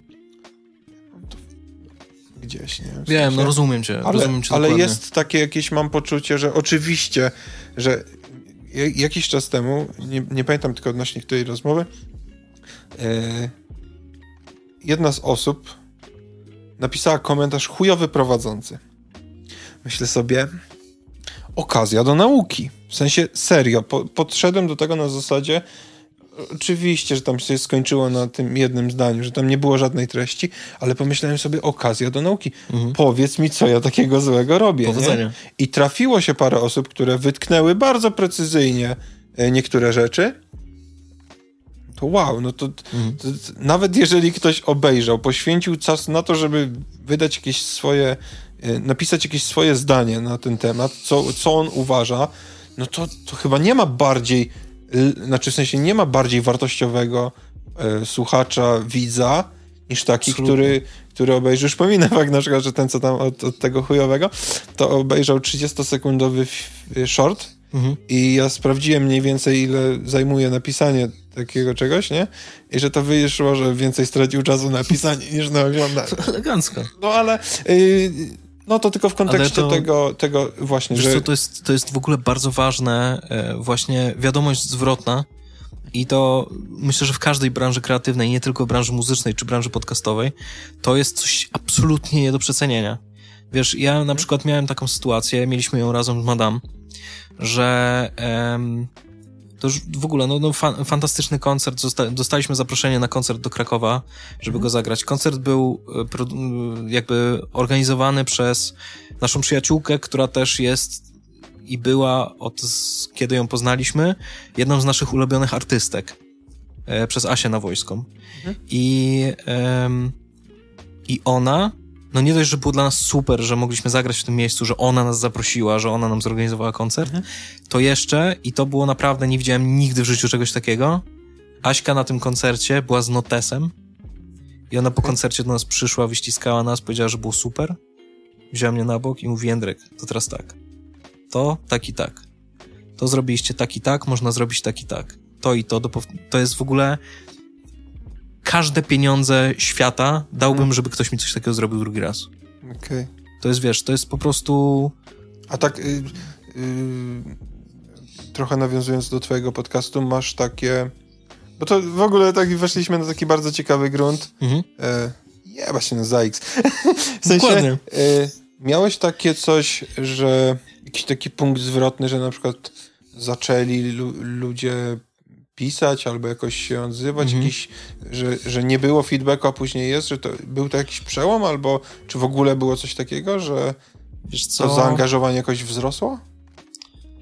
Um, na pewno był dużym przełomem, był e, było to, jak zaczęliśmy jeździć na konferencje branżowe i zaczęliśmy się pokazywać. I zaczęliśmy, wiesz, robić na przykład takie rzeczy, że ja zwykle jestem dosyć aktywny podczas e, paneli dyskusyjnych, jeżeli już widzę w nich jakąkolwiek wartość, bo najczęściej nie widzę w niej żadnej wartości, mhm. ale jak już tam przychodzę, to zwykle jest tak, że staram się zadać pytanie, no i czego nie, nie robią na przykład inni, co mnie strasznie dziwi. Jak zadawałem pytanie, to zawsze mówiłem cześć, Jędrek Wołk, Cierpienia Młodego Muzyka, jedyny w Polsce podcast dla muzyków DIY. W każdą środę o 6 rano nas można słuchać i wtedy zadawałem pytanie. Mhm. I natychmiast miałem to, że po, że nie dość, że wiesz, widziałem fizycznie, że są kliki nowe, wiesz, po, A, okay. po, mhm. po panelu, e, no to jeszcze była ta możliwość, żeby mm, raz, że to zwykle jest tak, że wszyscy siedzą, a ty wstajesz, jak zadajesz pytanie, więc ludzie cię widzą, mogą cię złapać później na, na korytarzu i mniej więcej skojarzyć twarz, pogadać z tobą i tak dalej, bo to jest jednak imprezy branżowe głównie polegają na tym, że się gada po prostu cały czas z ludźmi, ustala jakieś mhm. rzeczy, załatwia, poznaje i tak dalej, i tak dalej, i tak dalej. Natomiast, e, wiesz, było kilka takich momentów, kiedy myślałem, że to będzie przełomowy moment, na przykład odcinek z Vito, który był takim odcinkiem, który wiesz, tam nam w jeden dzień zrobił więcej odsłuchań niż robiliśmy przez miesiąc zwykle. Okej. Okay. Nie, bo to było tak, że po prostu i on wrzucił na witaminę i ludzie powrzucali jeszcze tam w inne miejsca. Mhm. No i, i to naprawdę był, był szał. Natomiast niewiele z tych osób, bo to byli głównie fani Vito, którzy chcieli posłuchać jakiejś rozmowy z kimś innym niż zwykle, że ktoś inny prowadzi tą, tę rozmowę. E, natomiast to nie byli muzycy, więc to też e, ciężko było, żeby oni z nami zostali. Natomiast zaczęło się tak w pewnym momencie robić, ale wydaje mi się, że to było, wiesz, e, nie było jakiegoś tego przełomu. Tylko a to jeden komentarz się zaczął pojawiać, a to dwa komentarze. Bardziej ewolucja niż rewolucja. Tak. I co ciekawe, u nas było tak, że dużo wcześniej zaczęli do nas ludzie pisać wiadomości na fanpage i maile niż komentarze pod filmami. O, no. I to było tak, że naprawdę, że wiesz, że było na przykład wrzucałem coś na Face'a i pod tym był jeden like, a trzy osoby pisały do mnie wiadomość w tej sprawie. A, to bardzo fajnie. No. To, to już w ogóle jest też najwyższy poziom zaangażowania. Tak, tak, tak. I też mam do tej pory na przykład, nawet to jest wczoraj bardzo śmieszna akcja, bo jeden z naszych takich stałych fanów, który jest z nami od nie wiem czy od samego początku, ale od bardzo wczesnej fazy i to jest tak, że e, komentuję czasem pod odcinkami, nie zawsze, ale jak zadaję gdzieś pytanie na jakiejś grupce albo jak, jak zadaję pytanie na fanpage'u, to on zawsze i się wypowiada i wiesz, jakby bierze, bierze to mega na serio, tak, tak taki. I on wczoraj dodał mnie do znajomych, w sensie mnie jako mnie na fejsie. Okay. I ja mówię, kurde, po, w ogóle po tylu latach dodał mnie do znajomych, ale śmiesznie. I napisał mi tam wiadomość, że i wiadomość się zaczynała od tego, że o, wreszcie bezpośrednio mogę ci pogratulować i podziękować za podcast. Okej. Okay. Ale to, kurczę, to jest taka... O, to, nie, olać, później, off. E... chyba ciężko mi sobie wymyślić jakieś bardziej, bardziej yy, większą wartość. Trochę tak jak i Jakuba i ostatnio jak rozmawialiśmy o tym niewymienialnej energii koncertowej, mhm. to tutaj tak się zastanawiam, czy okej, okay, wy macie też trochę inaczej, bo wy dajecie jakąś realną wartość, w sensie do mnie to chyba tylko ludzie, którzy tu przychodzą, oh. przychodzą posłuchać yy, ludzi. Chociaż i tak uważam, że to jest fenomenalne. Wiesz co, jeśli, jeśli mogę ci coś powiedzieć w tym, w tym aspekcie, Aha. to uważam, że bardzo, bardzo się rozwijasz jako prowadzący i nawet jeżeli o, jeszcze... No, no, no, no. Ale serio, to jest, to jest naprawdę mega serio. Jeżeli nawet jeszcze ludzie nie przychodzą tutaj, żeby posłuchać ciebie i tego, co ty masz do powiedzenia, to zaraz tak się będzie działo. Okay. Wiesz co, ja i tak to, to, to nie jest żaden jakiś y, fakt do mhm. widzów. Ja naprawdę jestem tutaj serio najmniej ważny. Nie? W sensie, to istnieje tylko dlatego, że po prostu przychodzą tutaj ciekawi ludzie, z którymi mam okazję mhm. pogadać. E, ale trochę się zastanawiałem, bo próbowałem tak sobie skonfrontować kilka e, takich e, rzeczy, które ja oglądam. To są i w podobnej formie, i, i w podobnym stylu.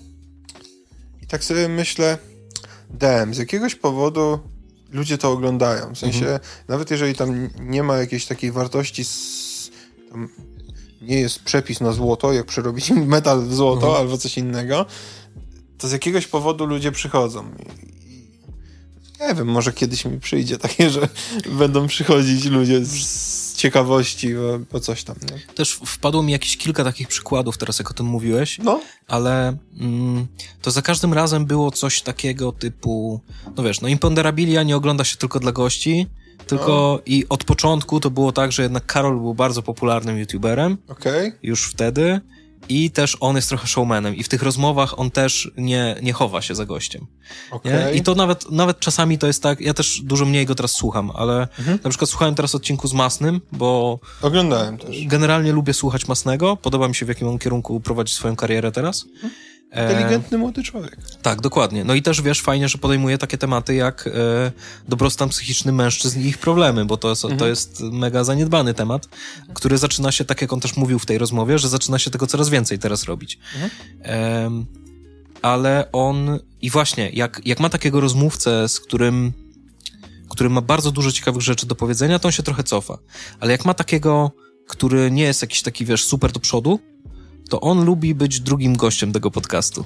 E, no taki, znaczy w sensie, ja nie chciałbym powiedzieć, że to jest jakiś zarzut, że to jest jakaś taka samo masturbacja sobą, mhm. chociaż pewnie trochę jest, tylko e, to jest ciągle, ja mam takie wrażenie, że nie, że on jakoś tam piłował na, na jego, na, na jego, to jakby kompletnie, co go to interesuje, on ma tam setki tysięcy ludzi. Dwóch no-name'ów teraz, wiesz, tam szkaluje po, tak, pocieraka. Yy, szka, szkalują, yy, szkalują papieża Polaka. Yy, jest coś takiego, że mimo wszystko ludzie, którzy tam przychodzą, to są ludzie sławni. Nie? Tak, tak. No więc to jest jedna rzecz, że masz sławnego prowadzącego i sławnych ludzi, którzy tam przychodzą. No i, i zastanawiam się, czy i to jest serio, bo ja zauważyłem akurat tam taki element, nie mm, taki okres, że mimo tego, że on był i ludzie go znali mm. i że lekkostronniczy i tak dalej, to tam był taki element, zresztą on przy, tym, przy tej rozmowie z Masnym ostatni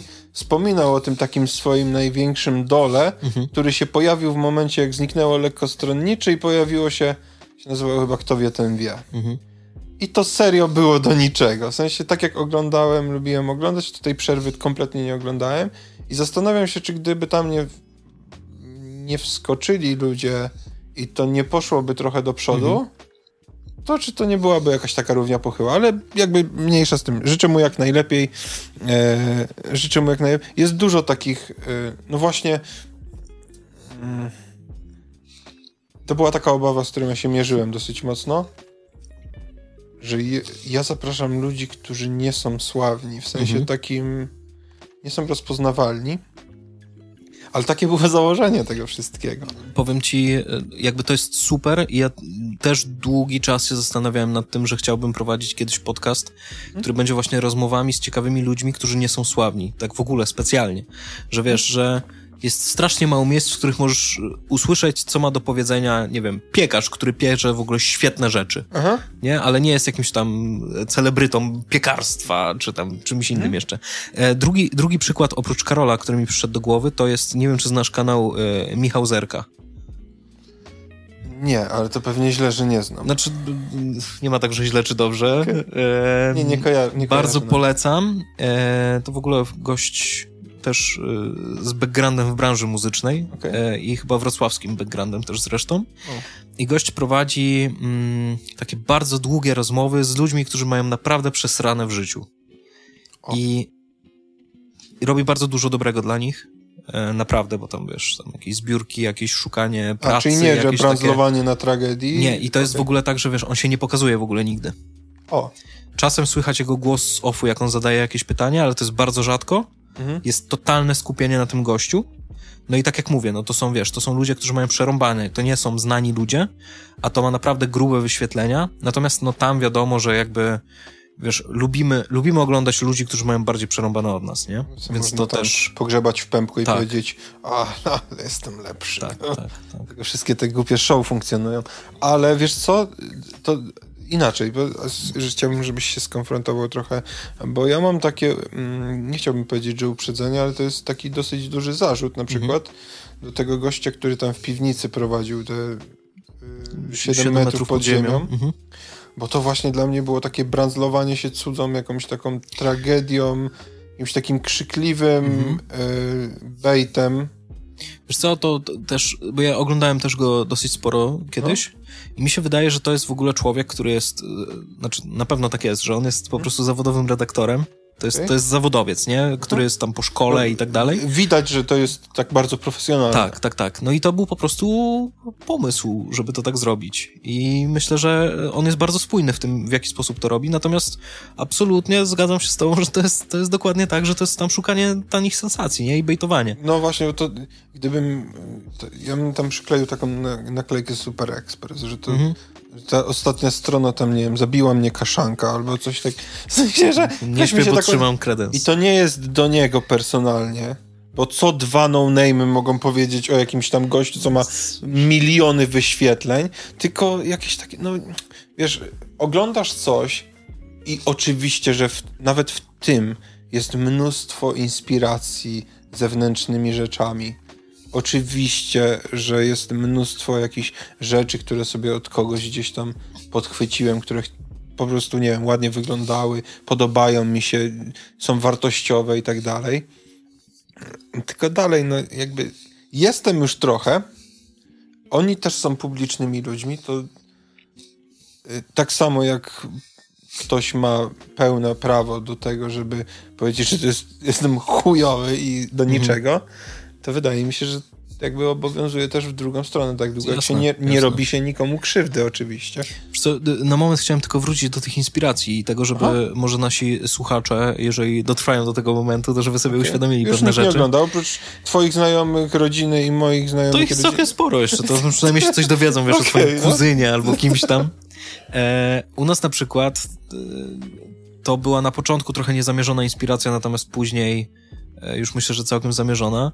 No cierpienia młodego muzyka były prowadzone przez 140 odcinków, jak po pierwsze DIY Musician Podcast, czyli największy podcast dla muzyków DIY na świecie, okay. który jest naprawdę i to jest bardzo śmieszne, bo my zaczęliśmy słuchać tego podcastu gdzieś w okolicach nie wiem, 40 odcinka naszego podcastu i po czym się okazało, że prowadzimy identyczny podcast jak okay. oni, bo to jest, wiesz, dwóch, dwóch dobrych ziomków, którzy właśnie trochę śmieszkują, ale generalnie jest, jest merytorycznie mhm. i to jest w takiej formie prowadzone, a drugie, co, no to zachowując oczywiście pełny e, jakby skalę. No to no ja słuchałem takiej ilości podcastu wojewódzki kędzierski we wszystkich odmianach, że siłą rzeczy jakby starałem się wzorować, no bo też uważam, że i wojewódzki i kędzierski to są wybitni po prostu redaktorzy i, i oni to, to robią dobrze. w, w świetny dobrze. sposób, mają bardzo dużą e, po pierwsze mają oni mają super um, pomysł na to wszystko, Aha, mają tak. świetny warsztat, właśnie tak.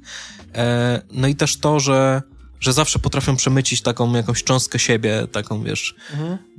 No, no, no to, jest, to, jest, to jest fenomenalna rzecz. I o tyle, o ile można się tam nie zgadzać z poglądami i tak mhm. dalej, yy, mieć jakieś tam zarzuty, to, to fakt. Zresztą i te 7 metrów pod ziemią, i yy, paciorka, te imponderabilia, to jest wszystko zrobione bardzo ładnie, ze smakiem. Yy, widać, że ktoś miał ma głowę do tego, żeby mhm. to, to zorganizować, no ale to są jakieś rzeczy, które się podobają mniej lub bardziej. Yy, wróćmy jeszcze, bo... To ja mam jeszcze jedną osobową tylko rzecz, ale Oczywiście. też dotyczącą tego, Aha. bo to w ogóle e, to jest takie moje marzenie. Jakby kiedyś mi się w ogóle udało wystąpić e, albo w Imponderabiliach, okay. albo w podcaście Wojewódzkiej Kędzierskiej, najchętniej w obu, to w ogóle spełnienie marzeń, ale ja mam takie przeświadczenie... Jak wyślemy ten fragment, co Dokładnie. było... W ogóle... To, jakby jeszcze dodatkowy trend, mhm. to w jaki sposób zrobiłeś, w jak genialnie bejtowy sposób zrobiłeś ten krótki wycinek, który był promujący. A to Radek no. Fenomenalny, po prostu złoto. No, złoto. Naprawdę, naprawdę, a wiesz co, to też nie jest tak, bo to nie jest robione właśnie, zresztą takie były ustalenia na samym początku, yy że to nie jest właśnie szukanie taniej sensacji, ale... O, nie, nie, nie. Ale nie, poczekaj, bo jeżeli się, jeżeli się trafiają już takie rzeczy, to moim zdaniem to przede Trzeba wszystkim fajnie wyglądało. Super było. To no. było naprawdę świetnie zrobione. E, I, I jak się trafiają takie, e, to e, zresztą mam takie parę fajnych poprzednich, to mogę ci podesłać, zobaczyć. Ale to wszystko Radka zasługa. No, ma po prostu zmysł do tego. Naprawdę, Super. naprawdę potrafi. Naprawdę. Natomiast wracając do tego, no, no, co no, zacząłem no, mówić, no. że spełnienie marzeń i tak dalej, to mam takie przeświadczenie, że jakbym mógł wystąpić w Imponderabiliach, to byłaby super rozmowa.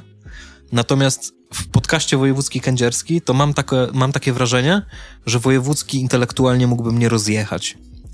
Po prostu okay. to jest... A czytałeś książkę? Yy, nieautoryzowana autobiografia? Nie, nie, nie, nie. nie. nie. Okej. Okay. A oglądałeś u chłopaków, jak był na, w kanale sportowym? Tak. Okej. Okay. Bo ja mam takie... Ale to dobra, to później. Dobrze, ja Nie. powiem ci, z czego, z czego to wynika. E, dla mnie to jest gość, który ma bardzo dużą wiedzę taką kulturową, zaczerpniętą z literatury. I to jest taka rzecz, ja du bardzo dużo czytam, natomiast nie czytam na przykład klasyki literatury. I myślę, że właśnie na tym polu ja się czuję bardzo słabo. Okay. I to jest, wiesz, takie zestawienie mogłoby być, że tutaj mam niemalże eksperta mhm. z, ze mną, który się czuje bardzo kiepsko w tym i tak. To jest w ogóle taki, ruszyłeś bardzo ciekawy temat, mhm. a mianowicie e, nie każdy musi czytać Buchłakowa mhm. e, i znać pana Tadeusza na pamięć.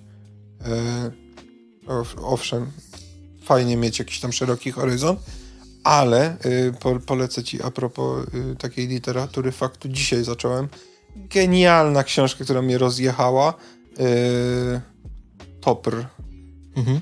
Chyba podtytuł się nazywa Żeby inni mogli żyć. Widziałem to gdzieś w Empiku chyba leżące. Ło. Ło, naprawdę rozkłada na łopatki. Pier jestem w początku, to jest tam jedna dziesiąta Mhm. Jedna może piętnasta.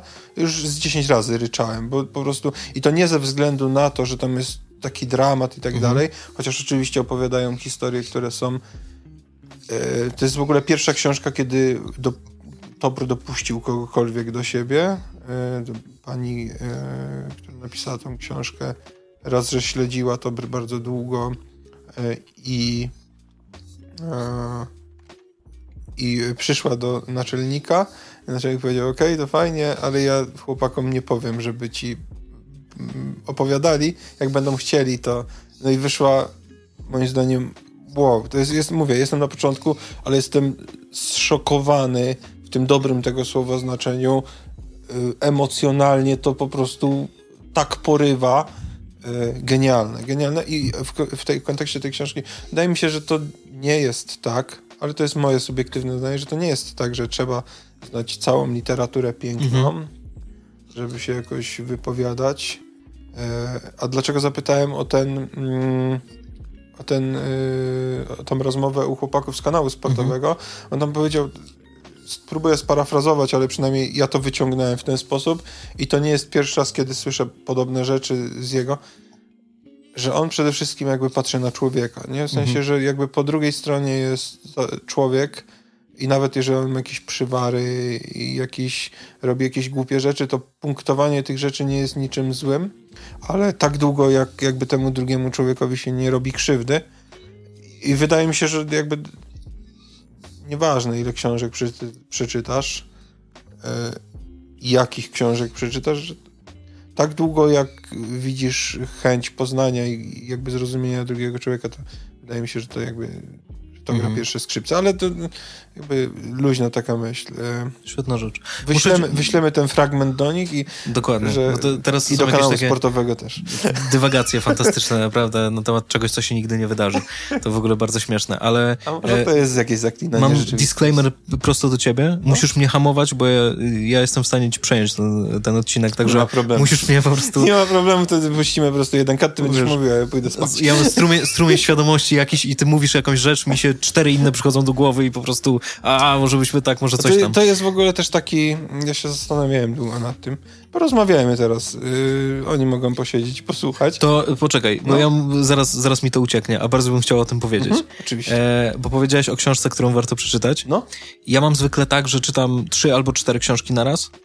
To znaczy okay. mam zawsze jedną branżową, która jest po angielsku siłą rzeczy, bo po polsku nie ma uh-huh. e, ich. Mam jedną, najczęściej to jest jakaś fantastyka i około fantastyczne rzeczy i jedna jest taka albo jakaś rozwojowa, albo jakaś biografia jakiegoś zespołu, albo coś tam. Ja to po prostu czytam tak w różnych momentach dnia, różne rzeczy z, tych, z tego wyciągam i bardzo bym chciał polecić właśnie z, tych najl- z tej najlżejszej grupy. Czytam teraz fantastyczny cykl, który mnie bawi nieprawdopodobnie Jakuba Ćwieka, który nazywa się Kłamca. Okay. I to jest cykl, w którym głównym bohaterem jest Loki. Ten, y, ten Loki z Tak, ten Loki. Mar Marvela? Ten, właśnie nie z Marvela. To w ogóle jesteś już którąś osobą, która e, zadaje pytanie, czy to jest Loki z Marvela. Okay. E, to właśnie nie jest Loki z Marvela, tylko to jest Loki z mitologii nordyckiej. Okej. Okay. E, I cała historia, cała jakby kanwą tej opowieści jest to, że mm, Troszeczkę jest to zgapione z amerykańskich bogów Nila Gaimana, jeżeli ktoś e, czytał, też fenomenalna książka, w ogóle warto przeczytać, e, że bogowie z różnych wierzeń e, jakby biją się ze sobą w sensie w takim fizycznym, w sensie próbują się zniszczyć nawzajem, okay. no ale Bóg żydowsko-chrześcijańskich ma, te, ma tę przewagę, ma że ma super kotów w postaci aniołów. A, I on okay. tych aniołów ma po prostu armię aniołów, którą może wysłać w jakieś miejsce. No i historia się zaczyna od tego, że te anioły napadają na Asgard, czyli na ten, e, na, na ten e, jakby miejsce, w którym są bogowie nordyccy i ich wybijają wszystkich. No ale Loki z racji, że jest bogiem kłamstwa, to udaje mu się wyłgać. I Loki przychodzi jakoby zaczyna pracować dla aniołów. I to, jakie tam są rzeczy powymyślane, to, co on zaczyna tam wyrabiać, jakieś takie historie typu nie wiem, czy zwracasz uwagę na takie słowa, które mogą ci na przykład, e, w sensie nie, nie będę przeklinał, ale jest takie jedno słowo, które może ci ściągnąć zasięgi trochę na YouTubie. Czy mogę go użyć? Czy zwracasz uwagę na takie rzeczy? Nie wiem, jak nikogo nie obrazisz, to... Nie, nikogo, tak, absolutnie takiego? nikogo nie obraża, ale to jest... Tam są momenty bardzo czarnego humoru i takiego mega mhm. hardkorowego okay. i to jest, to jest rzecz, że aniołowie zaczynają się zastanawiać, co zrobić z samobójcami.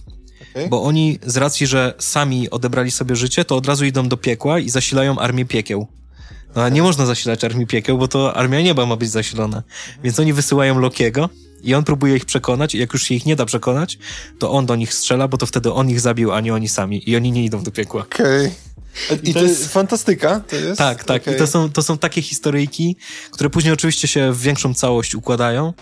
E, mnie śmieszy to niesamowicie, bo ja lubię w ogóle, w ogóle takie klimaty, nie dość, że abstrakcyjny humor, to jeszcze właśnie historycz, powiązanie jakiejś tam historii z mitologią i z, z fantastyką i jeszcze do tego e, właśnie jakieś takie e, obrazoburcze nawiązania, to już w ogóle. Okay.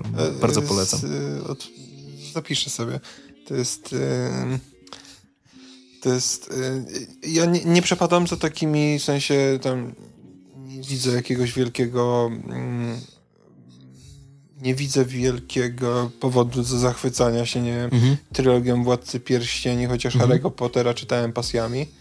E, czytam, nie wiem, Star Warsy i tak dalej. Nie wkręcam się w to, ale, ale chętnie sprawdzę. Chociaż na przykład, no nie wiem, Lema parę rzeczy mi się podobało, mhm. mimo tego, że to nie była taka sensu stricte fantastyka, jak, jak to przypuszcza. Eee, Do, ja się muszę jeszcze tylko przy... Mówiłem ci, że ja ci, ja ci okay. przejmę, bo e, ja się muszę tylko przyznać okay. tutaj, a propos Władcy Pierścieni i czytania hmm. i nieczytania Władcy Pierścieni, to zdawałem maturę ustną z polskiego z Władcy Pierścieni okay. i nigdy nie przeczytałem trzeciego tomu. E, ten powrotu króla. Tak, nigdy. Absolutnie. Leżył mnie na półce dalej. I rzeczywiście, w ogóle jeśli chodzi o fantastykę, to Tolkien jest bardzo trudny. Jakby, wiesz, to są duże opisy, jest bardzo dużo bohaterów, tam są bardzo duże nawiązania jeden do drugiego. Wiesz, łatwo się czyta Hobbita i to też jakby nie jakoś super łatwo. Łatwo się czyta te rzeczy, które on pisał dla dzieci, typu Łazikanty na przykład. A to, to są, to, to była pierwsza w ogóle książka, którą właśnie dla swojego syna napisał, mhm. a później e, podobno to tak było, że właśnie on chciał więcej, ten syn chciał więcej takich historii, więc zaczął pisać Hobbita. Aha, okej. Okay. E, natomiast wiadomo, no teraz trochę są inne też trendy w fantastyce niż były te prawie 100 lat temu. Mhm. Mm, I teraz dużo więcej właśnie z takich, wiesz, miksów mm, fantastyki z science fiction, tak jak na przykład Pan Ladowego Ogrodu, który jest fantastyczny, Jarosława Grzędowicza. E, według mnie w ogóle znaczy na pewno mój ulubiony cykl fantastyczny polski. Natomiast chciałem też powiedzieć... E, jak, jak pan? Pan Lodowego Ogrodu. I to jest w ogóle super, jak ktoś się interesuje tak w ogóle kulturą mhm. i na przykład pamięta mm, malarstwo, które było na e, języku polskim w szkole, bo e, było kilku takich malarzy, których się tam co roku czy co dwa lata oglądało. Mhm. To są tam tak genialne nawiązania, że nawet jak ktoś nie ma jakiejś wielkiej wiedzy, to wyłapie je i, i tam, no, no super, naprawdę, bardzo okay. warto, bardzo warto po, po, przeczytać. E, I chciałem też powiedzieć właśnie, a propos tego, że czytam takie różne książki w tym samym czasie, to właśnie ta fantastyka to było zawsze dla mnie takie paliwo trochę mm, do tego, żebym po prostu. Mm, to zawsze mi pomagało w pisaniu tekstów. To, że Okay. Oprócz takich książek typowo użytkowych i takich, z których się dowiaduje jakichś rzeczy, jak, jak je zrobić, albo no, biografii zespołów po to, żeby się, żeby znaleźć jeszcze gdzieś w sobie, wiesz, płomyczek, żeby jednak mhm. ruszyć i nie rzucić tego w cholerę, to fantastyka to zawsze było tak, że raz widziałem jakieś konstrukcje zdaniowe, które, na które nie zwracasz uwagi, ale zostają ci gdzieś w głowie, które później mogą ci się na przykład w szlagwort zamienić, czyli w ten taki kluczowy E, element utworu, czyli ten najbardziej zapamiętywalny wers, a dwa, że te historie, jakby też i pobudzanie, mm, ważne jest, żeby czytać w ogóle rzeczy właśnie takie typu powieści, albo fantastykę, albo takie, e, żeby ćwiczyć e, swoją wyobraźnię. Okay. Bo mamy teraz bardzo duży problem właśnie z, z ćwiczeniem wyobraźni. Nie pamiętam, jak to się dokładnie nazywa. Chodzi o to, o wyobrażanie sobie obrazów i, i tego, że coś się dzieje, ale widzisz obraz. Dlatego, że my cały czas jesteśmy przed ekranami i ten obraz dostajemy podany na tacy. Nie musimy sobie nic dopowiadać w głowie, nie musimy sobie tego wyobrażać.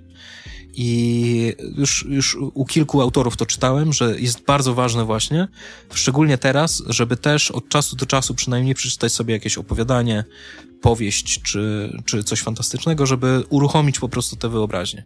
Okay. Znaczy w ogóle czytanie jest zajebiste na głowę. E, chociaż tam niby, mimo tego, że funkcjonuje różne, funkcjonują różne Y, mniej ciekawe lub bardziej ciekawe serwisy typu, nie wiem, tam Audioteka, mhm. e-book point i e, co tam jeszcze, Legimi, z którego sam korzystam.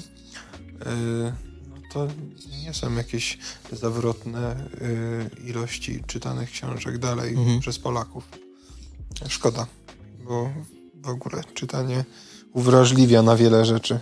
E, zresztą jak zaczynałem pisać bloga gdzieś, to E, nie pamiętam kogo to przeczytałem, na pewno kogoś mądrego i, e, i ciekawego, że żeby, nie wiem czy to nie King kiedyś mówił, parafrazuję, że żeby napisać jedną książkę trzeba przeczytać tysiąc innych. Mhm.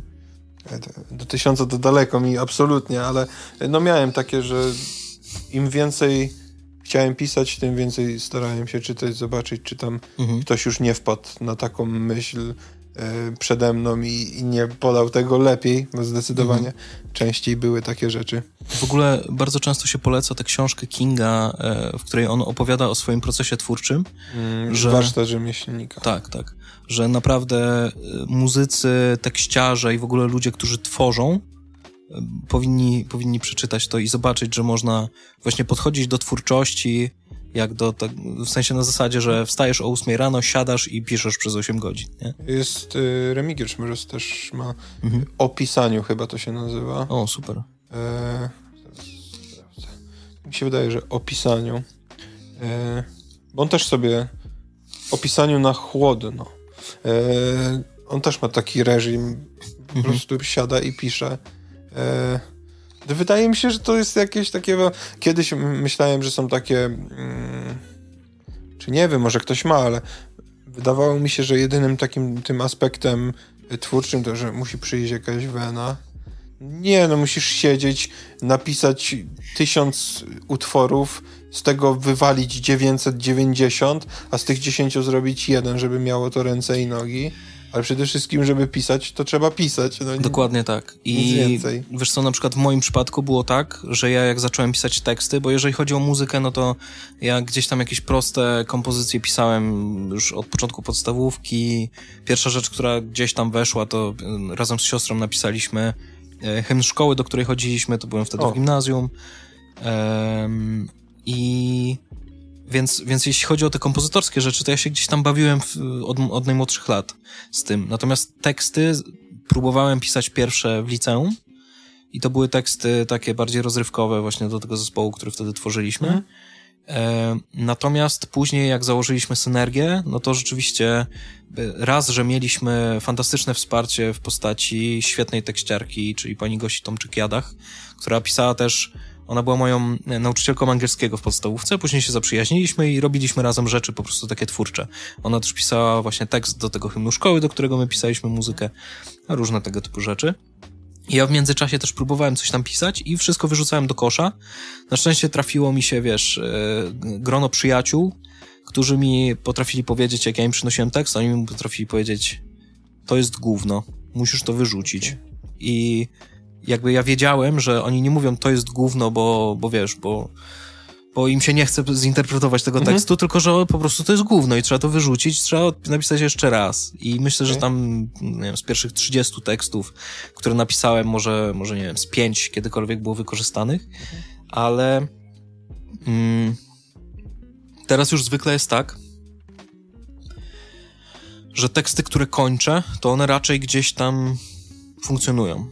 Okay. Mm, po prostu sam gdzieś widzę, jeżeli w pewnym momencie tekst nie jest na odpowiednim poziomie, to przestaję go pisać i go wyrzucam. A masz taką autocenzurę wewnętrzną? Tak, okay. tak, tak. I podobno niektórzy mówią, że to niedobrze, bo to jest też kwestia tego, że na przykład nie piszę o niektórych rzeczach. Też, że jak siadam do pisania, to myślę sobie o tym, do którego zespołu na przykład to piszę, czy to będzie coś zupełnie dla mnie tylko. I wtedy też nie tylko, że biorę inny temat na tapet, ale też no, dobieram język inaczej.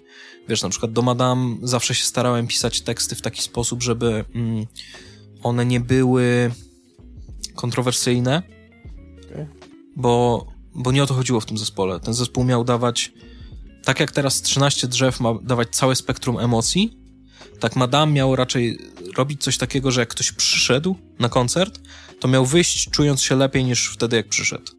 Ukojenie takie ukojenie, Aha. trochę radości, takiej po prostu czystej radości, dlatego staraliśmy się też pisać bardzo pozytywne teksty.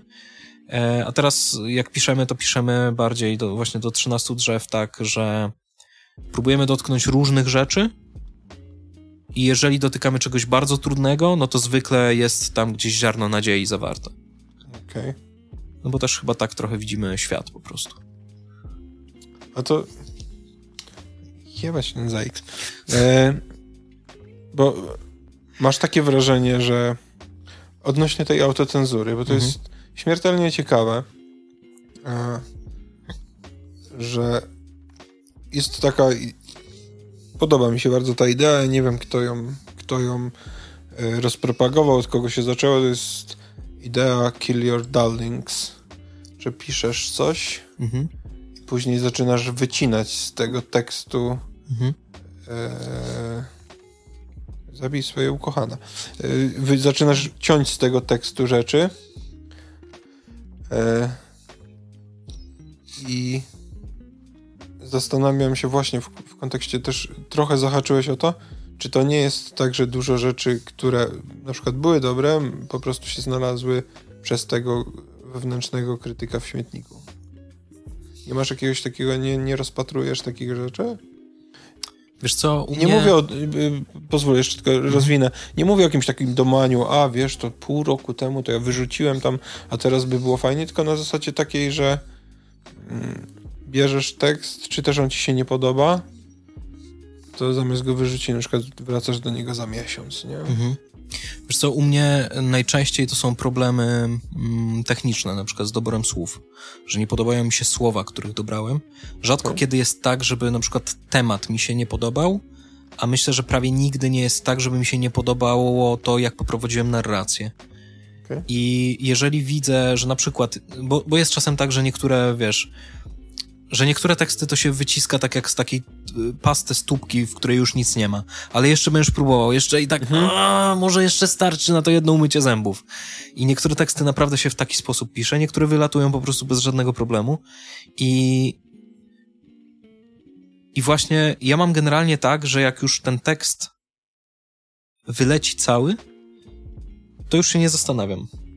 Bo mam chyba do siebie właśnie z racji, że ja jestem bardzo krytyczny dla, do, dla samego siebie, mhm. to chyba mam takie przeświadczenie, że jeżeli nie usunąłem czegoś w trakcie, to to już jest.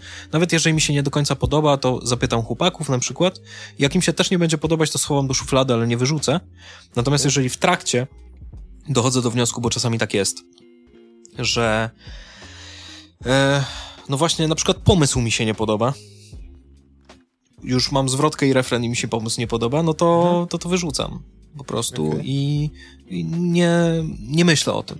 Okay. Po prostu już, już, ja też, wiesz co, kurde, często się tak mówi, że na przykład jak ktoś pisze, to mi kiedyś powiedział, o, nie, nie, nie okej, okay, nie mogę, na pewno nie mogę powiedzieć, kto mi to powiedział. Okay. Dobra, bo to znana postać po mhm. prostu. I on mi powiedział, że on jak pisze teksty, to najlepsze teksty zostawia dla siebie. O, to ciekawe. I w sensie dla siebie, w sensie bo on jest też, też wykonawcą jest po prostu. Okay. I nawet jeżeli dostaje zlecenie na jakiś tekst i wyjdzie mu tekst, który mu się super podoba, to on go nie puszcza na to zlecenie, tylko pisze jeszcze jeden, a ten zostawia sobie.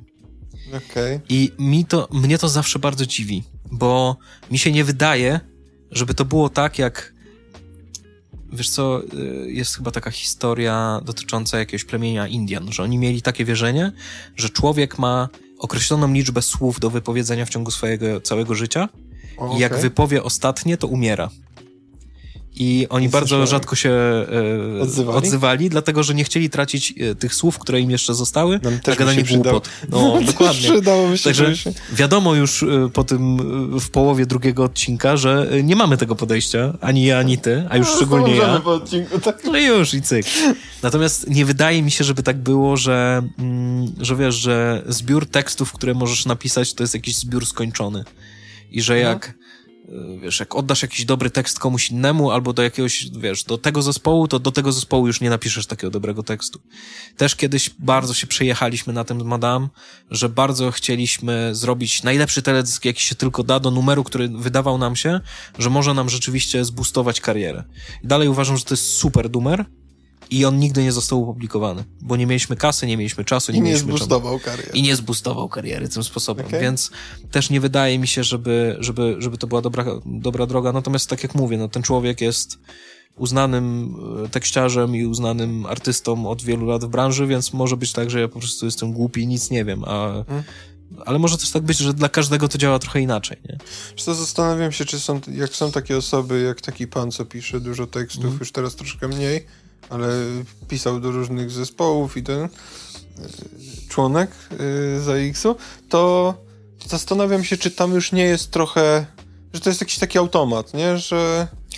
Pewnie, że trochę tak jest, że, szczególnie jak piszesz ich dużo. Że tak, że ta, że ta twórczość artystyczna zamienia się w twórczość taką nie wiem, jak chirurg już mhm. tysięczną operację robi, nie zastanawia się nad cięciem, tylko po prostu traktuję to jako zadanie do wykonania, od A do Z dziękuję, skończone. No nie wiem, wydaje mi się, że trochę taką maszyną jest na przykład, nie wiem, w książkach Remigiusz Mróz, nie? Mhm. Ma tam siada i po prostu z automatu ciśnie tam cztery tomy na przykład.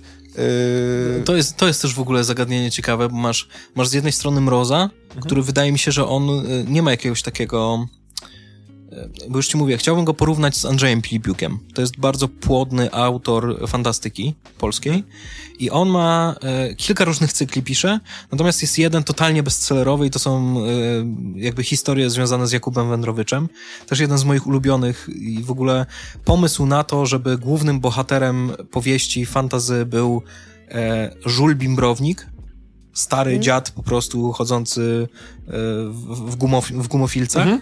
to jest, jest absolutnie genialny. I, I to jest też ciekawe, bo on też wydaje tego bardzo dużo i on jest często nazywany, um, może słowo mi wypadło, e, wielkim grafomanem. I on okay. nawet, te, tego było tak dużo, że on sam siebie zaczął podpisywać jako wielki grafoman, w swoich mhm. biografiach pisze, że jest wielkim grafomanem i tak dalej. I to, to, to też jest ciekawe, że Wydaje mi się, że Mróz nie ma takiej łatki grafomana. Nie? I... nie, raczej bym powiedział, że on ma taką właśnie maszynę do pisania. No i właśnie pytanie, jak, jak to się ze sobą wiąże, nie? Że z jednej strony bo y, wydaje mi się, że żeby dostać łatkę grafomana, ona jest mocno powiązana z tym, że e, nie robisz, nie robisz e, wielkiej sztuki, tylko robisz komerchę trochę, nie? I robisz jakieś okay. takie proste rzeczy e, A czy masowo. już nie jest trochę już komerchą? No i właśnie, właśnie to, to mnie ciekawi, wiesz, hmm? jakby to jest, to jest pytanie, które zapewne zostanie bez odpowiedzi, bo y, myślę, że ani ty, ani ja nie mamy takiej wiedzy, żeby się dowiedzieć, dlaczego to tak jest, ale że masz dwóch autorów, którzy są bardzo płodni i dużo piszą i od czego to zależy, że jednego uznasz za artysta, a drugiego uznasz za grafomana. Jeżeli sprzedają się bardzo dobrze obaj, no więc może to nie jest tak do końca, że, że jeden sprzedaje hmm. tylko przepraszam, do tej e, mądrzejszej części społeczeństwa, a drugi sprzedaje tylko dla tej Nie, głupszej. to a, absolutnie. W sensie, nawet, nawet jeżeli w ten sposób patrząc, to i e, zakładając, że jest jakaś część społeczeństwa, która jest głupsza, a druga jest bardziej inteligentniejsza, e, co nie jest w ogóle prawdą, to jest jakiś spektrum, to to trochę tak jak z, z rapem. Mhm.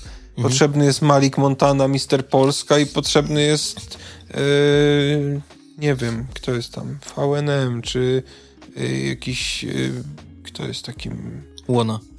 O, no, wielki, wielki fan zapomniał o swoim e, twórcy. E, tak, tak, no, jakby, wiesz co, mi się wydaje, że to grafomaństwo bierze się trochę z... Nie, nie potrafię znaleźć innego określenia, z pisania na siłę. Mhm. żeby napisać coś tylko dla samego pisania. Wiesz, takim grafomaństwem okay. dla mnie jest książka, nie wiem, youtubera XYZ, który pisze o tym, jak być gwiazdą na YouTube. Mhm. Y a on słynie z tego, że, że słynie. W sensie, że no, jest, rozumiem. bo jest, że nie, nie mhm. idzie za nim żaden, żaden, żadna wartość, żaden warsztat, żadne doświadczenie, mhm. Bo na przykład był pierwszy i się kąpał w piłeczkach. No jakby to, to, to uznaję za grafomajstwo, chociaż to w ogóle chyba są ghostwritowane książki, tak mi się wydaje. Wcale jest dużo się, szansa. Wcale bym się nie zdziwił. Zresztą tych książek youtuberów jest o matko mhm. boska i jeszcze trochę.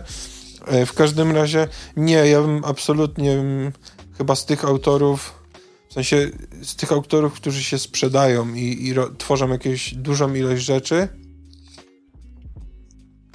i pod warunkiem, że są na to chęci, chyba bym nie powiedział, że to chociaż książki okay. youtuberów też ludzie kupują. No wiesz, no bo to, to, zaczęliśmy od tego, jak to jest z tymi tekściarzami, nie? Mhm. Że, że tam są jedni, którzy siadają i tam łupią tych tekstów nie wiadomo mhm. jakiej ilości.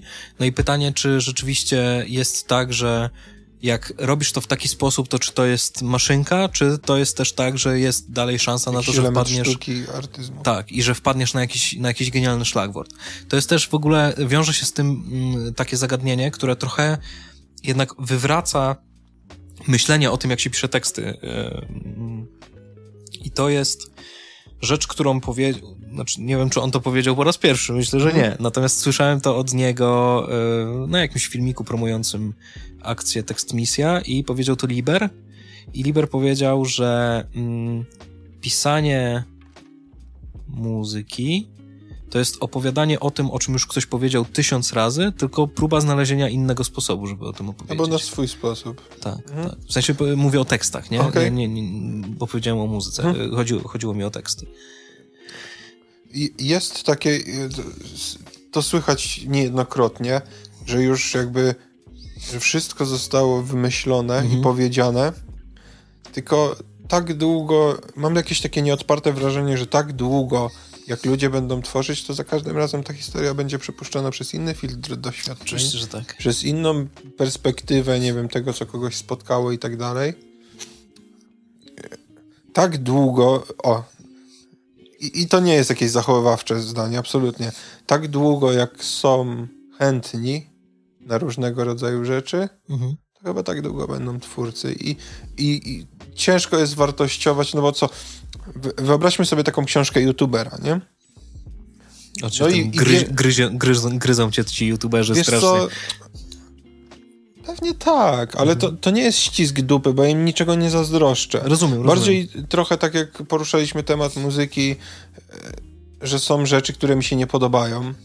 Ja mam święte prawo do tego, że mi się coś Oczywiście. nie podobało, nie słucham tego, nie czytam, nie kupuję. Ale co moje zdanie znaczy z milionem sprzedanych egzemplarzy książki? Dokładnie. Przecież to jest nic. No, jestem jakimś robakiem, który coś tam twierdzi. Ja po prostu nie głosuję swoim portfelem za tym i tyle. Ale to w drugą stronę jest tak samo z, z widzami, yy, tak samo jest w ogóle z wszystkimi ludźmi, chyba w każdej, w każdej rzeczy. Fajnie, jeżeli to jest świadome. Chyba to jest tylko taki element, że nie wiem, jak ktoś yy, kupuje 20 książkę kogoś mhm. tam i kupuje ją tylko dlatego, że to jest osoba XYZ, to chyba to jest tylko bez sensu, nie? W sensie fajnie, żeby to było jakoś świadome. Chcesz czytać taką, a nie inną rzecz, chcesz kupować taką, a nie inną rzecz, chcesz słuchać takiej, a nie innej rzeczy, rób sobie co chcesz. Fajnie by było dla wszystkich dookoła i dla ciebie, gdybyś to robił bardziej świadomie, nie? Mhm. E, ale, ale dalej, no kim ja jestem, żebym jakąś mówił, co on ma robić? Ja mogę się, mogę mieć jakieś swoje zdanie. Y, nie obrażam nikogo, w sensie nie robię nikomu krzywdy. Y, a, a to, czy się ktoś ze mną zgadza, czy nie, no mam to w dupie, no. To ja się nie zgadzam z nimi, oni się nie zgadzają ze mną. Wow. Cokolwiek to zmieniło w czyimkolwiek no, życiu? Dokładnie. Nie. Oczywiście, że ja bym chciał, chciałbym bardzo, żeby było więcej y, wartościowej muzyki. Staram się jakoś właśnie, choćby portfelem głosować za tą wartościową muzyką. Ale to no nie mogę nic więcej zrobić. Jak się youtuber uprze i znowu ten YouTube, jak się ktokolwiek uprze i, i chce wypuścić coś tam żeby na tym zarobić tylko i wyłącznie i nie ma tam grama sztuki dla niego, bo to jest przekalkulowane, to spoko, niech to robi, nie? Mhm. Tak długo jak są chętni, szkoda, może mi być szkoda, że to idzie w takim kierunku, no ale co ta moja szkoda ma w porównaniu z tym, że są chętni? Z jakiegoś powodu, wiesz, jakiś czas temu, zresztą ja jeszcze się chyba nie wyleczyłem z tego, bardzo byłem obrażony na rzeczywistość, jeżeli chodzi o to, co, e, co widnieje na, na tych wszystkich social mediach, YouTubach, mhm. E, Instagramach, e, Facebookach, TikTokach, ale jak się tak na chłodno zastanowisz i, i rzucisz na to okiem, to to jest dokładnie ta sama analogiczna sytuacja. Telealgorytmy są genialne. To ty głosujesz, co tam chcesz widzieć, nie? Ktoś mówi, że podobał mi się Grzegorz yy, Caputa, który był tutaj ostatnio, rozmawialiśmy. Mówi, że on jest zachwycony za każdym razem, jak ktoś mówi, a bo to tam na TikToku jest gówno, nie? Nie wiem, co ty masz na swoim TikToku. Ja mam na swoim TikToku same zarąbiste rzeczy, mhm. on akurat związane z kulinariami, podróżami, nie? No, no to jest jego decydowanie tym, co, co tam, e, co ogląda, co lajkuje. Nie wiem, niech ludzie sobie robią co chcą, tylko niech nie robią nikomu krzywdy. Wydaje mi się, w kontekście trochę o, o, o tym, co, jaki był zamysł tego wszystkiego, bo wydaje mi się, że e, problem z, z, z AX-em, problem z prawami autorskimi, to jest problem, który robi komuś krzywdę. Mhm. To jest taki element, nie powiem pani Jadzi, czy yy, panu Krzyśkowi, który ma restaurację, ani pani Jadzi, która ma fryzjera, że warto płacić, bo finalnie gdzieś ktoś yy, za to dostanie pieniądze. Nieważne, jakie tam są ustalenia, nieważne, że młodzi nie dostają, znaczy mniejsi, Chodzi o to, że jakby warto być uczciwym człowiekiem, nie? Bo gdyby w drugą stronę sytuację obrócić, to nikt by nie chciał, żeby na przykład, nie no chci chciałbyś, żeby ktoś przyszedł do twojej restauracji i nie zapłacił za jedzenie? To jest w ogóle, wiesz co, to jest temat rzeka, jeżeli chodzi o to, w jaki sposób postrzegamy kradzież, którą de facto jest y, niezapłacenie no za rzeczy, z których korzystasz, E, jeżeli to jest w, w, przestrzeni fizycznej, a jeżeli to jest w przestrzeni cyfrowej, nie? To, że nasze mózgi w ogóle tego, że, że totalnie, wiesz, ja mam mnóstwo znajomych muzyków, którzy z racji, że mm, oprogramowanie e, do tworzenia muzyki, do produkcji muzyki, do miksowania jest strasznie drogie, to, to oni mają naprawdę piracą po prostu na potęgę oprogramowanie. Dla mnie to jest w ogóle ja zapomniałem, wiesz, przestałem to robić jakieś, nie wiem, 15 lat temu i zapomniałem w ogóle, że coś takiego istnieje. Mhm. I dla mnie to jest, to jest totalny szok. Tak samo jak nigdy nie mogłem zrozumieć, był taki moment, znaczy nie, przepraszam, rozumiałem to do, dokładnie, ale też miałem nadzieję, że jednak to, to pójdzie trochę dalej. Miałem taki moment e, w okolicach chyba trzeciego semestru na studiach, mhm. że stwierdziłem, że to, co mi mówili przez całe życie wszyscy, że ściąganie nie ma żadnego sensu i nic z tego dobrego nie przychodzi, to jest prawda. I nagle się okazało, wiesz co, że to był taki moment, że ja zawaliłem studia totalnie, ale to mhm. nie, nie było związane ze ściąganiem, tylko z tym, że e, imprezowaliśmy. Mówimy o ściąganiu y, na przykład na testach. Teraz, tak? teraz, teraz mówię tak, teraz mówię o ściąganiu na testach, e, ale to się wiąże ze sobą. Mhm. mhm. Mm miałem, jakby zawaliłem rok, y, dlatego że imprezowaliśmy cały czas i nie chodziliśmy na zajęcia, a nie dlatego, że, że ściągałem y, w trakcie testów. Mhm. Tylko nagle się okazało, że wiesz, że jak przestałem to robić i e, nawet na przedmioty, które były bezsensowne, bo było sporo takich na moich studiach, e, uczyłem się na tyle, żeby, żeby po prostu zdać to i wywalić to z głowy, to mimo to dawało mi to jakiś rozwój i jakieś tam rzeczy zostawały a naprawdę nie wymagało to jakiegoś, jakiejś super wielkiej energii, a do tego wiesz, to, że ja się czułem ze sobą po prostu fair. I że było, że jak była taka opcja, to już w trakcie specjalizacji, nie wiem, czy to na pierwszym, czy na drugim stopniu, gdzie ja rzeczywiście bardzo mnie interesowały te rzeczy, które były tam prowadzone. One były w, często prowadzone w beznadziejny sposób. To byli ludzie, którzy nigdy nie powinni być wykładowcami, ani, ani ćwiczeniowcami, ani, wiesz, no, no po mhm. prostu to byli ludzie, którzy za karę to robili, bo musieli, wiesz, nie mogli tylko pracować na uczelni, a nie, nie prowadzić zajęć, więc mhm. to, od tej strony to było fatalne. Natomiast te zagadnienia były bardzo ciekawe. I dla mnie na przykład było szokujące, że okej, okay, no jest jakiś przedmiot, który no on jest z dupy. No to jest, to jest przedmiot teoretyczny, który wiesz, polega na tym, że musisz zapamiętać 854 wzory i, i na kole y, policzyć 77 całek jakichś tam y, oznaczonych, mhm. jakiś, no, już nawet nie pamiętam jakie. Już mi jak, zaczęła głowa boleć, bo no. to matma coś czuję. No, no, no, i, i wiesz, i, i, i tam były naprawdę jakieś ba bardziej skomplikowane rzeczy typu no, największy hardcore, jaki, jaki kiedykolwiek miałem, to były takie, że mm, doszliśmy właśnie, jeśli chodzi o matematyczne rzeczy, na polibudzie do takiego momentu, gdzie trzeba było e, rysunki na kartce w 3D robić, w sensie wykresy, żeby można było cokolwiek znaleźć i zobaczyć i rozwiązać zadanie, więc to był w ogóle, wiesz, to jest, to jest taki moment, w którym jak ktoś nie ma wyobraźni przestrzennej, no to sorry, nie zdasz tego przedmiotu, przykro mi bardzo. Mhm. Nie, możesz sobie coś wymyślić, ale nie zdasz. No ale wracając do tego i był, był taki jeden przedmiot, który był naprawdę mega głównym. No, on był totalnie teoretycznym przedmiotem, który mógł się przydać tylko komuś, kto wiesz, wiedział, że on do końca życia to chce tylko być na uczelni. On nie chce pracować naprawdę w zawodzie, tylko chce mhm. być na uczelni. I wiem na 100%, że był jedno, jedno albo dwa kolokwia, na których ja byłem jedyną osobą, która nie ściągała. Która nie okay. pisała tego ze ściąg. Ja znałem oba te kolokwia, bo po prostu jakby to, to, to nie wymagało jakichś wielkich, e, wielkich nakładów energii, ale dla mnie te kilka godzin, które poświęciłem, było dużo ważniejsze to, że będę czuł się ze sobą ok, niż to, że, że poświęcę kilka godzin. To jest podobnie jak z kupowaniem biletów w tramwaju.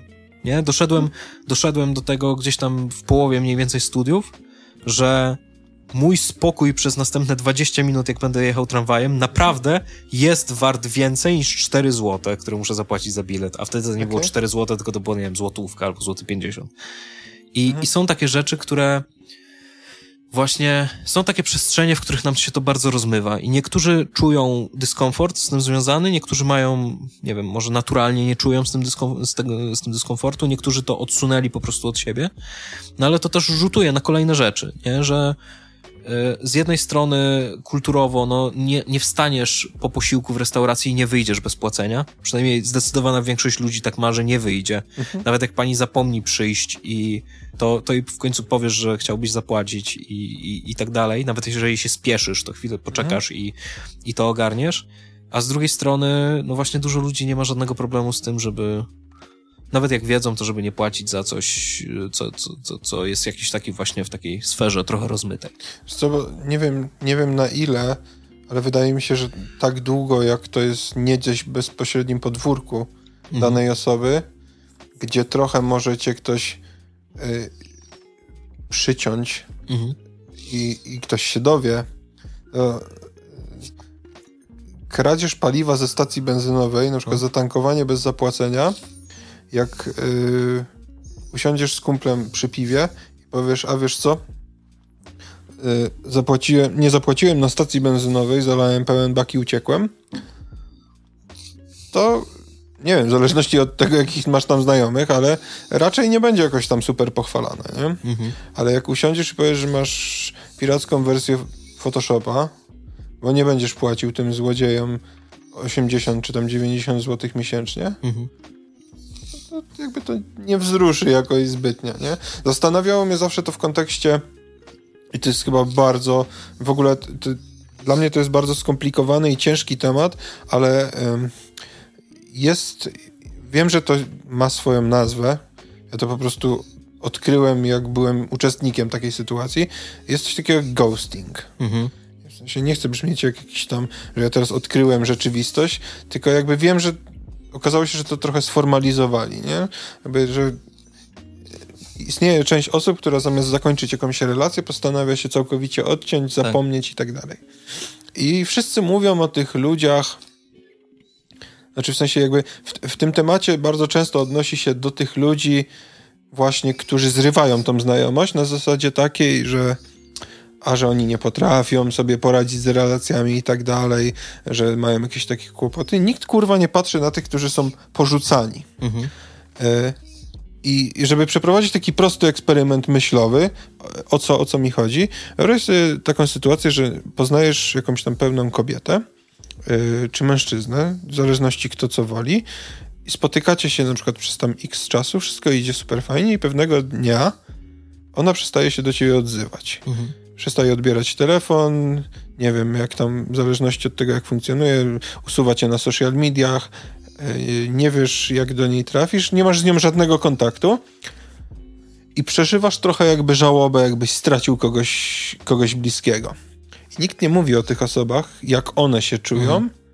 tylko jakby, że ta druga strona ma problem z, z rozwiązywaniem relacji. Mhm.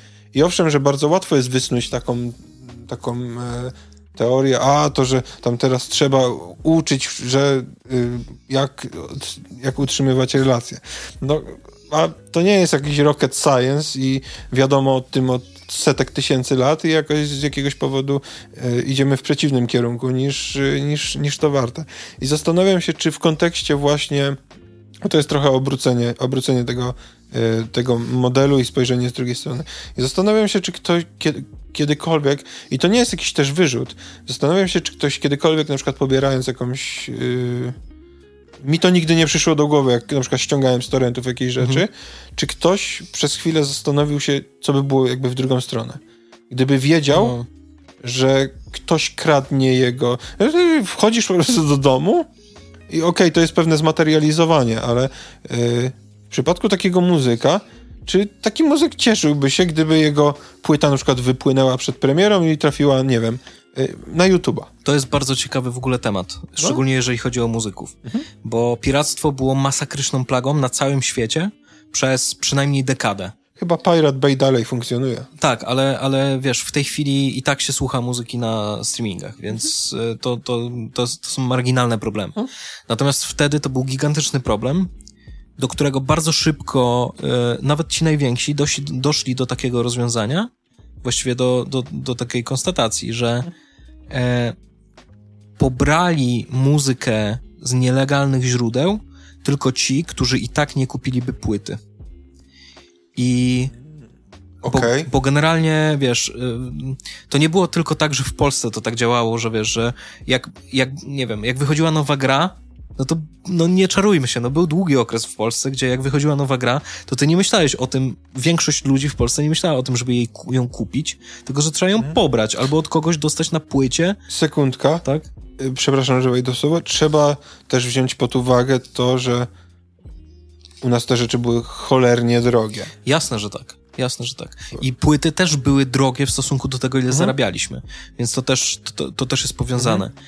Natomiast y, to nie było tylko u nas tak, nie? To, to, to jakby na całym świecie się tak działo, że ludzie nagle stwierdzali, że wiesz, że ta wolność w internecie jest taka, że nie musisz kupować rzeczy, bo możesz je mieć za darmo w internecie, więc w ogóle po co kupować? Mhm. Bez sensu.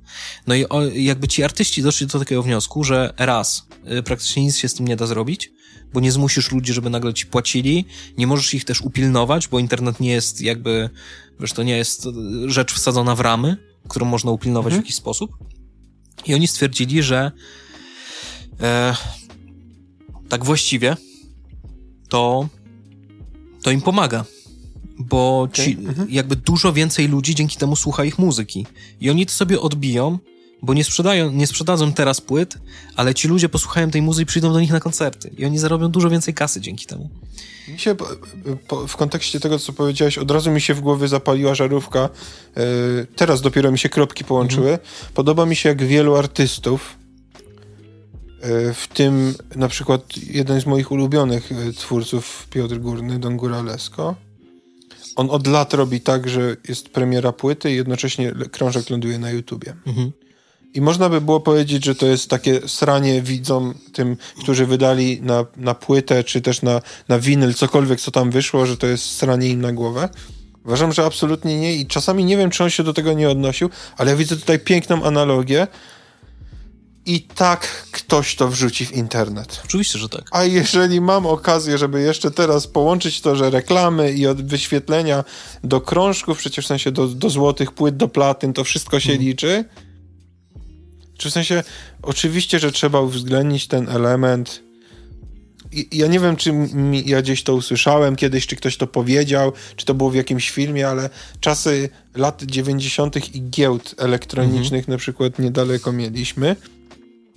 E, mówię, mi się wydaje, że to, ja, ja to usłyszałem po prostu jako uczestnik czegoś przy okazji, od kogoś albo oglądając coś, że on przez bardzo długi czas myślał, że e, na przykład te kasety czy później płyty na giełdach, Mhm. albo na przykład przegrywane gry, albo kasety wideo, jak jeszcze były, że to jest norma- że, że to jest normalny rynek, że Mhm. to są normalne rzeczy, że tam nie ma nie istniało coś takiego jak piractwo dla niego. W ogóle ten konstrukt nie istniał dla Dokładnie. niego. No wiesz, no to, to też u moich znajomych bardzo często było coś takiego, że oni na przykład właśnie z takich giełd przywozili na przykład telefony i dla nich nie było niczym dziwnym, że ten telefon kosztuje, wiesz, tam 10 razy mniej niż normalnie.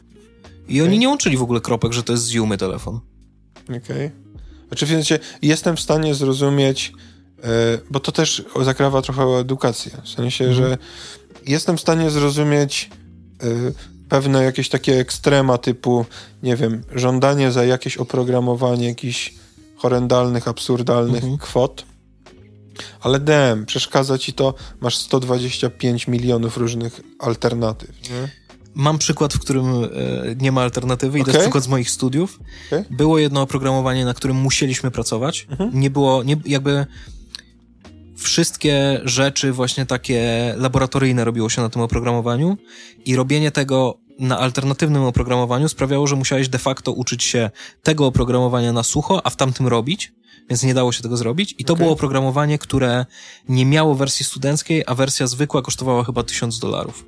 I tutaj naprawdę, i to jestem przekonany, że mm, 99,9% studentów na mojej uczelni korzystało z, Pirata. ze skrakowanego, tak, bo nie dało się inaczej. Znam, akurat studiowałem z jedną dziewczyną, która miała oryginalną wersję, natomiast, no sorry, no wiesz, ja jak zaczynałem studia, to miałem, miałem 1000 złotych na miesiąc Mhm. i za to trzeba było płacić mieszkanie i żyć, I nie? żyć. Więc y, jakby 1000 dolarów za oprogramowanie to jest w ogóle, no, no, no nie ma szans żadnych. Wiesz, to, to, to też jest jakieś ekstremum, tak, ale w tak, drugą to- stronę, jak teraz sobie myślę, to yy,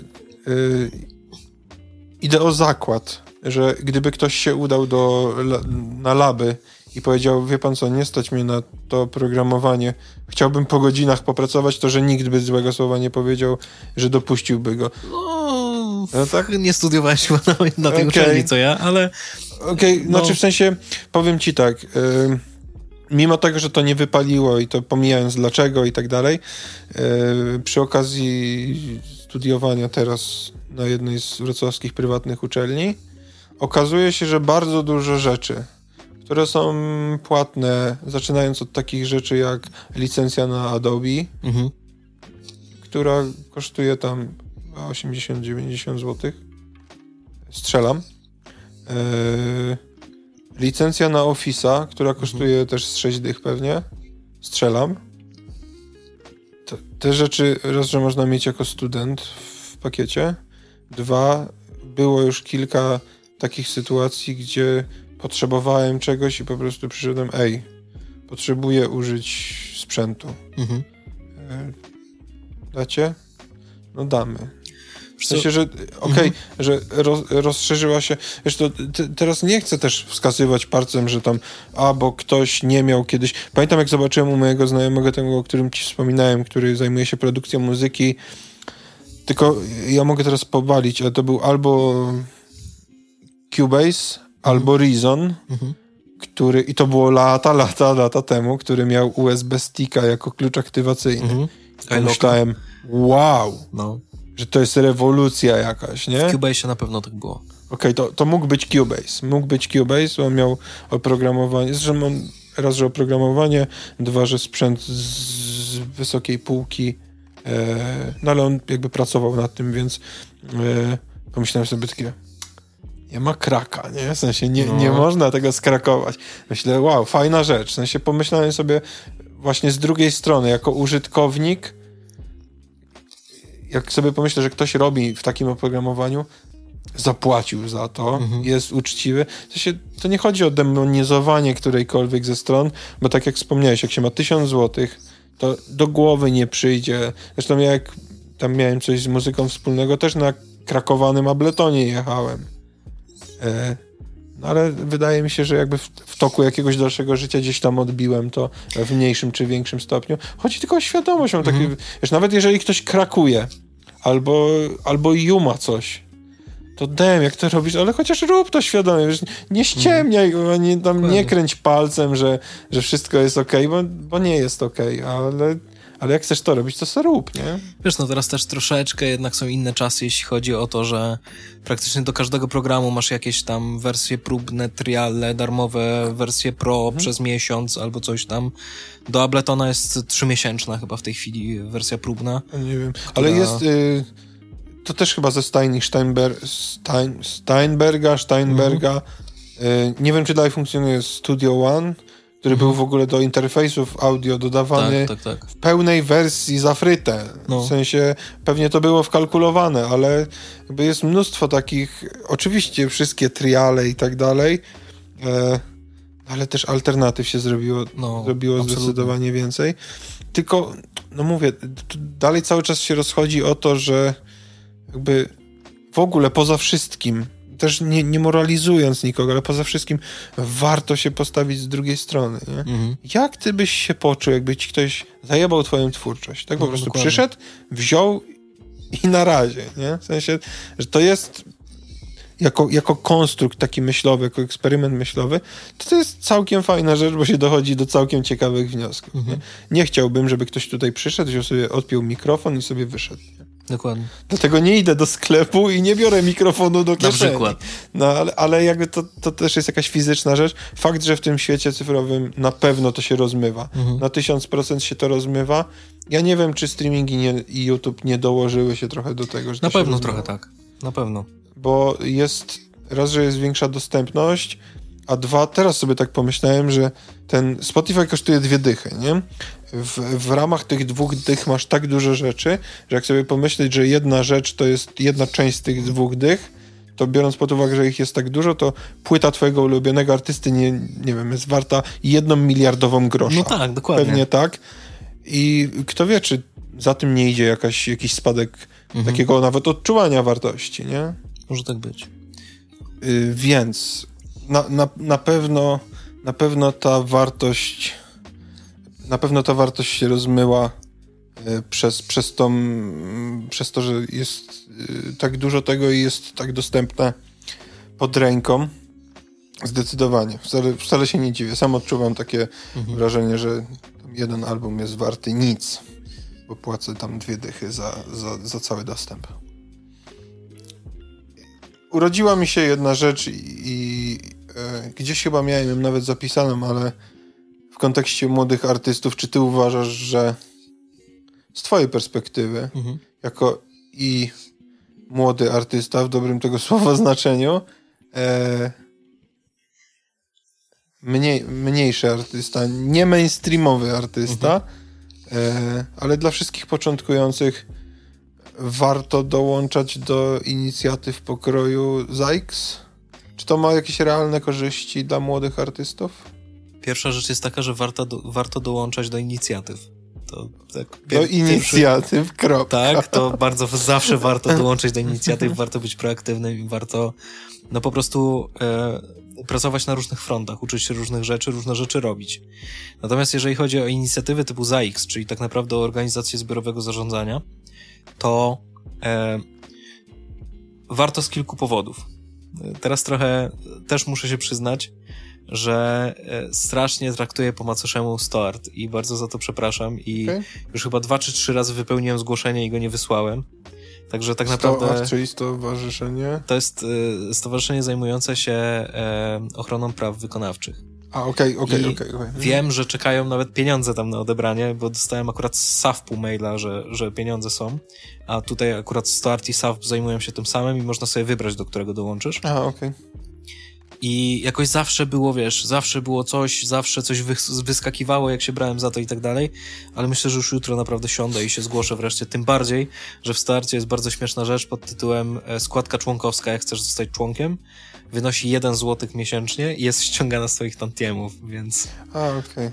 To, to, jest, jest w jakiejś takiej formie symbolicznej, tak? Tak, tak, tak. To, okay. to wiesz, chodzi po prostu o to, że oni no, no chcą mieć tych członków, chcą, chcą z nimi działać okay. i to jest też taka organizacja, która ma która jest uznawana za taką, która jak przyjdziesz do nich z fajnym pomysłem, to oni ci pomogą to zrobić. I wykonawcze, czyli cały czas mówimy o tym, gdybym ja dzisiaj wystąpił na jakimś festiwalu i zaśpiewał piosenkę 13 drzew, to, to wtedy wam się należą za to odtworzenie, za to wykonanie za, należą wam się pra, y, Nie. Okay. To były prawa autorskie wtedy. E, jak, do, do, jak ty wystąpisz, to masz okay. prawa autorskie. Natomiast jeżeli ten twój y, występ byłby zarejestrowany i to by było później wypuszczone, na przykład, nie wiem, przyjechałaby trójka regionalna, zarejestrowała to i puściła u siebie, hmm. to wtedy tobie prawa wykonawcze się należą. Ach, okej, okay, dobrze. Ale i tak po drodze wam się należą prawa autorskie. Tak, prawa autorskie się należą zawsze. Natomiast jeżeli e, zagrałbyś ten koncert i by nikt tego nie nagrał i to by nigdzie dalej nie poszło, to twoje prawa wykonawcze są pokrywane przez garzę, którą ty dostajesz za granie. Okay. Czyli wtedy już się nie, jakby start w to nie wchodzi. A ja w takiej, to trochę abstrakcyjna sytuacja, mhm. ale oprócz tego, żeby wypadało, żebym się do was odezwał, no. czy mogę zaśpiewać waszą piosenkę, to czy jest jakiś obowiązek informowania? Co, to też jest bardzo złożona sprawa. W ogóle. Okay. Ale w sensie kiedyś... takim codziennym w praktyce to... y, piszą. Czy jest obowiązek, czy w praktyce? Bo to się bardzo Okej, okay, nie, dobrze, to może inaczej. Jak w praktyce to wygląda? Nikt nikogo nie pyta. Okay. A powinno się? No powinno się, bo wiesz, znaczy generalnie domniemuje się tak, że jeżeli ty chciałbyś coverować na koncertach mój nie wiem, bierzesz sobie, akurat teraz y, muszę walnąć autopromocję, jak to Oczywiście. już wyjdzie, to jesteśmy już po promocji, po, po promocji, mam nadzieję, że w trakcie promocji, ale okay. po premierze naszego debiutanckiego mini-albumu, czyli Dendrologii. No Musisz i, linki podesłać. A, absolutnie tak. Y, na pewno można go też kupić, bo wydaliśmy go we Ściągajcie z YouTube. To droga wolna, ale można go też kupić, bo wydaliśmy go we współpracy z wytwórnią 33 Records i na ich stronie można kupić fizyczny, fizyczny album. Okay. Ile kosztuje z ciekawości krążek? E, w 33 Records jest taka zasada, że krążki kosztują 33 zł. A, okej. Okay. To w ogóle jakoś tak zlepione z nazwą. Tak, tak, tak. Okay. I oni dużo takich symbolicznych rzeczy robią, więc my też stwierdziliśmy, że okej, okay, są po 33 Ale można zł. przyjść na koncert. Można przyjść na koncert i kupić go na koncercie. E, teraz nie. Już nie funkcjonuje. Teraz już nie, dlatego że, no tak jak mówię, no, mamy tą współpracę z 33 Records. Aha, więc... jest jakaś wyłączność, tak? Nie, nie, nie, nie. Mamy, my akurat y, działamy na zasadzie dystrybucji z nimi. Nie, to, to jakby to jest wytwórnia, ale oni nam nie są naszym wydawcą, tylko są naszym dystrybutorem. Jak hurtownia. E, tak, spożywcza. Tak, natomiast y, pogadaliśmy z nimi, dogadaliśmy się tak, że i też między sobą, że... Że trzymacie ten... nie będzie chyba po 33 zł, ale okay. że nie będzie tak, że można będzie wziąć za darmo. Okay. Tylko rzeczywiście trzeba będzie coś tam wrzucić. Okej, okay, okej. Okay. No to dobra, to uczciwe wobec kontrahenta. Tak, no i teraz y, przyjmijmy to, że nie wiem, ostatni singiel, który wyszedł, to były truskawki i sny. I ty bierzesz truskawki i sny. E, Śpiewam chcesz... na tych dożynkach, o których... Tak, i na wszystkich dożynkach, za które dostajesz miliony monet, śpiewasz sobie truskawki i sny. I generalnie y, zasada niepisana jest taka, że jeżeli mi to nie pasuje, to muszę do ciebie przyjść i powiedzieć ci, nie możesz tego śpiewać. I tam są jakieś kroki prawne, które można podjąć, jeżeli ty stwierdzasz, że i tak będziesz to śpiewał. Co jest w ogóle, wiesz, to są bardzo rzadkie sytuacje, żeby ktoś śpiewał kawałki twoje na koncercie, z którego jest odprowadzany za X i żebyś ty mu mówił, że nie możesz już więcej śpiewać. No to już jest... są, wiesz, to są mega hardkorowe tematy typu, że nie wiem, jest jakiś naprawdę poważny, poważny muzyk, który ma tam, nie mówię, że ma kija w dupie, ale ma, jest po prostu... Mają wiesz, beef ze sobą. E, albo, albo wiesz, albo masz, no nie wiem, no, że jakiś zespół e, z gatunku, który jest bardzo niepoważany przez niego, bo uważa, że on psuje rynek, to zaczyna coś takiego robić, no to mhm. wtedy rzeczywiście można to jakoś tam jakoś tam poogarniać. No, ale um, bierzesz to... Śpiewam na dożynkach. Tak, tak, tak. No i, no i wtedy masz tak, że jak jest płacony ten za X, no to ja po prostu z tego pieniądze dostaję. I Z warunkiem, koledzy... że jest zgłoszone. Tak, tak. I opłacone, śpiew... bo zgłoszone zaraz, a opłacić to druga rzecz. Okej, okay. bo to... W... Jeszcze tylko taki mały disclaimer. To opłaca organizator. Tak, tylko to też nie może być za prosto, bo pytanie, kto jest organizatorem. Nie no, bo... zakładając, że zewnętrzny jakiś podmiot. Tak, no jeżeli to są nie, że dożynki, artysta, no to... nie, nie, że ja sobie wymyśliłem dożynki, tylko, że bo, tam ktoś... Bo wiesz, to są, to są złożone problemy w momencie, kiedy na przykład grasz koncerty klubowe. Albo jakieś takie eventy poboczne. Bo... Rozwiń. zdarza się tak, że zapisuje się w umowie, że organizatorem koncertu jest zespół, który gra. A, okej. Okay. I to on musi sobie opłacić. Wyrzucają odpowiedzialność, tak. tak? No i teraz jest tak, że słyszałem już ostatnio od od znajomego z branży, ogarniętego, który słyszał od bardzo ważnej osoby z branży, że oni robią tak, że w takiej sytuacji piszą jakieś tam oświadczenie i wtedy są zwolnieni z płacenia za X-u. No bo jakby piszą oświadczenie pod tytułem nie będziemy płacić sami sobie pieniędzy, sami je sobie hmm. zapłacimy do kieszeni, a nie przez za X. Okay. No i teraz tak, według tego, jakie są obowiązujące przepisy, no to nie można tak zrobić bo każdy, jakby każde prawa autorskie muszą przejść, w sensie każde tantiemy muszą przejść przez ZAX, jeżeli masz podpisaną umowę z ZAX-em. Mhm. Natomiast y, podobno ZAX nie robi z tym problemów, chociaż ja słyszałem co innego, tylko że to już było jakiś czas temu. No tak jak mówiłem, mówiliśmy wcześniej, to jest, to jest bardzo Płynna. dynamiczna mhm. kwestia.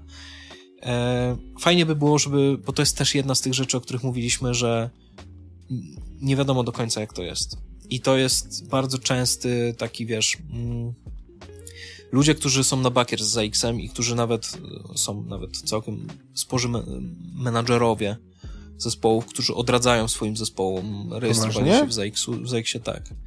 E, I ale to podnoszą... nie mówimy o podwórkowych zespołach, tylko jakichś większych? To znaczy nie, nie mówimy o jakichś bardzo dużych zespołach, ale mówimy o, o takich zespołach, którzy, które grają dużo. Żyją ze swojego grania. Powiedzmy, no, okay. mo, mo, mogą być na granicy tego, powiedzmy, życia I, tylko i wyłącznie. I odradzają? Tak, bo na przykład twierdzą, E, no, jest jedna taka szczególnie postać, która. Ale no nie, nie, nie, nie, nie, nie, nie, absolutnie, absolutnie. E, I oni mówią, że jakby. No jest kwestia taka, że tam nic nie wiadomo, nic nie jest łatwo Aha. dostępne i oni na pewno to, to nie wolno z nimi utrzymywać okay. kontaktu. Tylko, że to jest, to jest bezsens, no bo jakby te pieniądze i tak w tym ZX-ie są. I ten ZX i tak te pieniądze ściąga. E, Ale może właśnie przez tą zagmatwaność, przez tą e, archaiczność, może to zniechęca też ludzi, nie? Tak, absolutnie tak. I właśnie, wiesz, to co, to, co powiedziałeś na samym początku, że czytałeś stronę za X-u i dalej nic nie wiesz.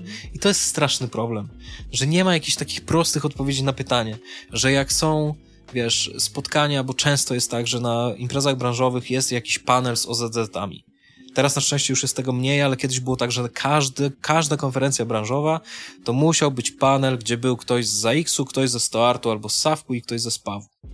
Okay. I to było, wiesz, y, nawzajem mówienie, jakie to są wspaniałe organizacje, po czym jak ktoś zadawał pytania, to oni mówili, przedstawiciele tych organizacji mówili, naprawdę takie rzeczy się dzieją, ja się zajmę tym tematem, zapytam, bo, bo, bo tak. I na tym się by nie kończyło. No oczywiście, że tak, to mhm. nigdy nie dochodziło do niczego więcej. No i właśnie to jest ten problem, wiesz, taki taki, taki właśnie mental tego, że nie trzeba być transparentnym do końca. Okay. A to by się bardzo przydało, bo młodzi ludzie tego wymagają. Ale wiesz co, to y, ten brak transparentności w środku, mówię, mhm. generuje sporo miejsca na szarą strefę. Oczywiście, że tak. Tylko... Na nadużycia i tak dalej. Dlatego mnie trochę właśnie gryzie w ogóle sam konstrukt, że to jest tak stare i funkcjonuje mhm. W taki trochę za, za... Ja nie jestem w środku, więc może nie, też nie jestem jakby E, obiektywną osobą do, do, do, do oceny tego, no ale z samego faktu, że gdybym chciał dołączyć jako twórca i dla mnie nie jest jasne już na samym początku, że czym oni się zajmują konkretnie, to jest to, duży problem. Tak, to już, to już mam pewne wątpliwości. To jest nieklarowne, nieczytelne, mhm. więc... E, ale... E, Wiesz, brakuje nawet tak prostych rzeczy, jak to, że e, nie ma na stronie ZAX-u, na, na głównej stronie ZAX-u powinno być coś takiego, że masz zakładkę tam dla, nie wiem, dla nowych, yy, nowych członków coś albo coś takiego. takiego. i wiesz, i wchodzisz i tam powinien być kalkulator, że wpisujesz sobie na zasadzie e, zagram koncert dla 200 osób zorganizowany przez Ośrodek Kultury w Pcimiu Dolnym i dostanę za to 5000 złotych i klikam OK i powinno mi wyjść, ja dostanę za to tyle pieniędzy, mój kolega dostanie tyle, za X zainkasuje tyle i tyle będzie na to, na to, na to, a tyle podatku hmm. będzie odprowadzone. I tego nie ma. I Trochę to jest problem. z głupim rozliczeniem PIT-u na Już pomijając, że zabierają mnóstwo siana, ale masz rozbite wszystko no, jasno, tak. na co, ile. Tak, tak, to, jest, to jest fakt. E, no tutaj, to może, może to by się przydało. No właśnie, właśnie. Jest, jest wiesz, jest, jest sporo takich elementów, że właśnie jak chcesz się dowiedzieć na przykład, jakie są koszty inkasa dla ciebie, to musisz szukać tabelek w dokumentach i sobie to samemu liczyć, nie?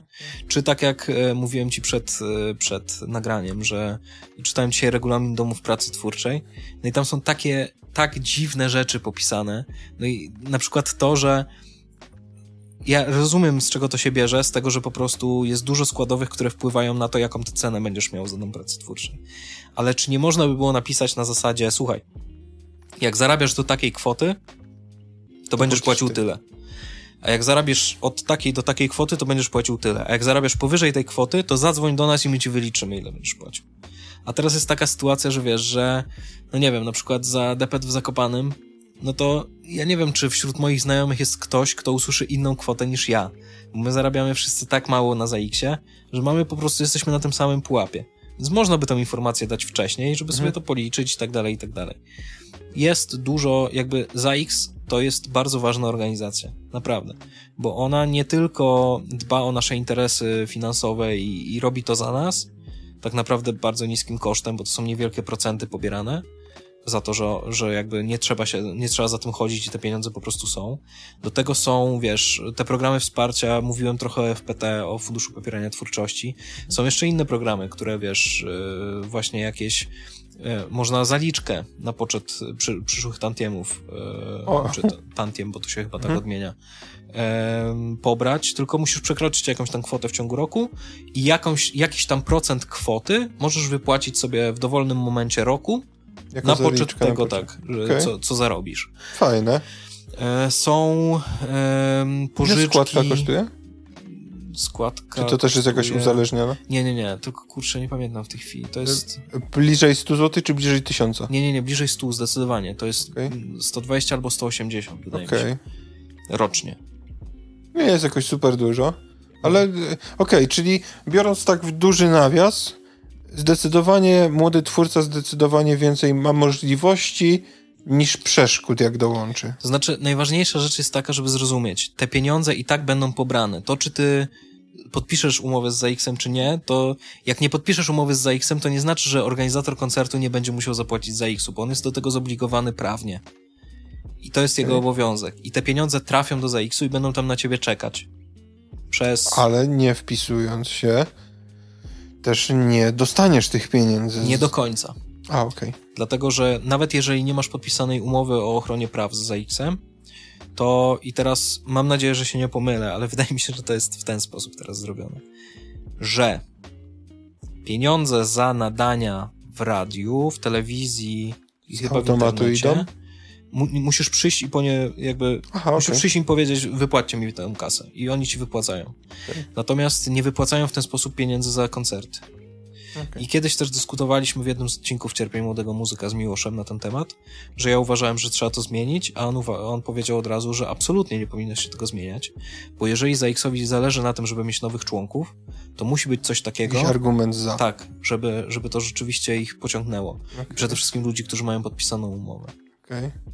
A powiedz mi z ciekawości, tak już abstrahując mhm. w tym kontekście, macie coś takiego, na przykład swój jakiś taki panel y, twórcy, gdzie można sprawdzić, ile tam sianka się uzbierało? Oczywiście. O kurczę. Stary, to, to jest, ogóle... ale to jest y, działa i aktualizowane jest? Cały czas. I okay. to jest tak, że e, mogę ci nawet po nagraniu pokazać, jak to wygląda, bo co ciekawe, to działa bardzo dobrze i na smartfonach, i na komputerach, wszędzie to super apka działa. Apka jest, czy strona? Jest strona, wydaje mi się, że jest też apka teraz już, już do ściągnięcia, natomiast okay. ja korzystam ze strony, bo ona po prostu bardzo dobrze działa. Okay. I to jest tak, że wiesz, w momencie, kiedy podpisujesz umowę, to możesz też podpisać taki dokument, że chcesz też od, prosisz o otworzenie swojego profilu w, w serwisie ZAX Online mhm.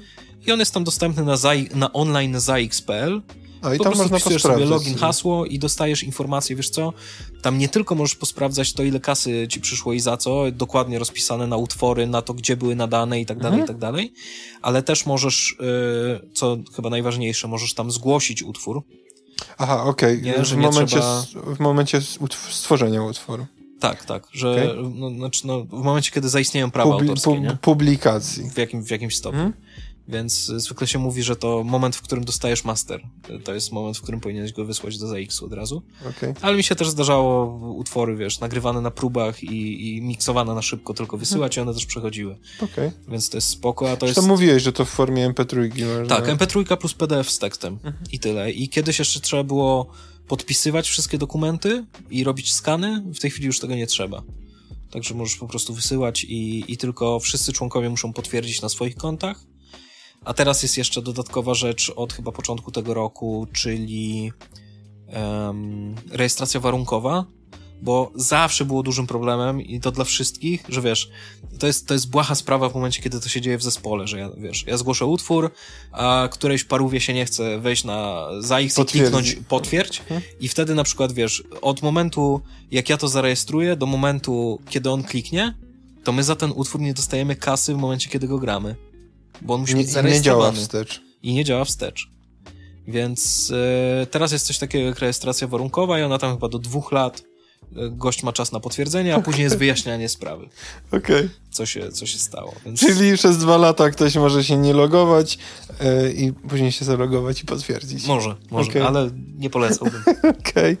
Dobra, no i to... tam jeszcze, bo chciałem, chciałem jeszcze tylko jedną rzecz powiedzieć. Yy, oprócz tego jest jeszcze świetna rzecz, która jest taka bardziej e, dla fanu i dla wiedzy, ale możesz też, masz dostęp do wszystkich utworów zarejestrowanych w ZX-ie, w takim sensie, że możesz zobaczyć, kto jest ich autorem, e, no i stąd na e, przykład...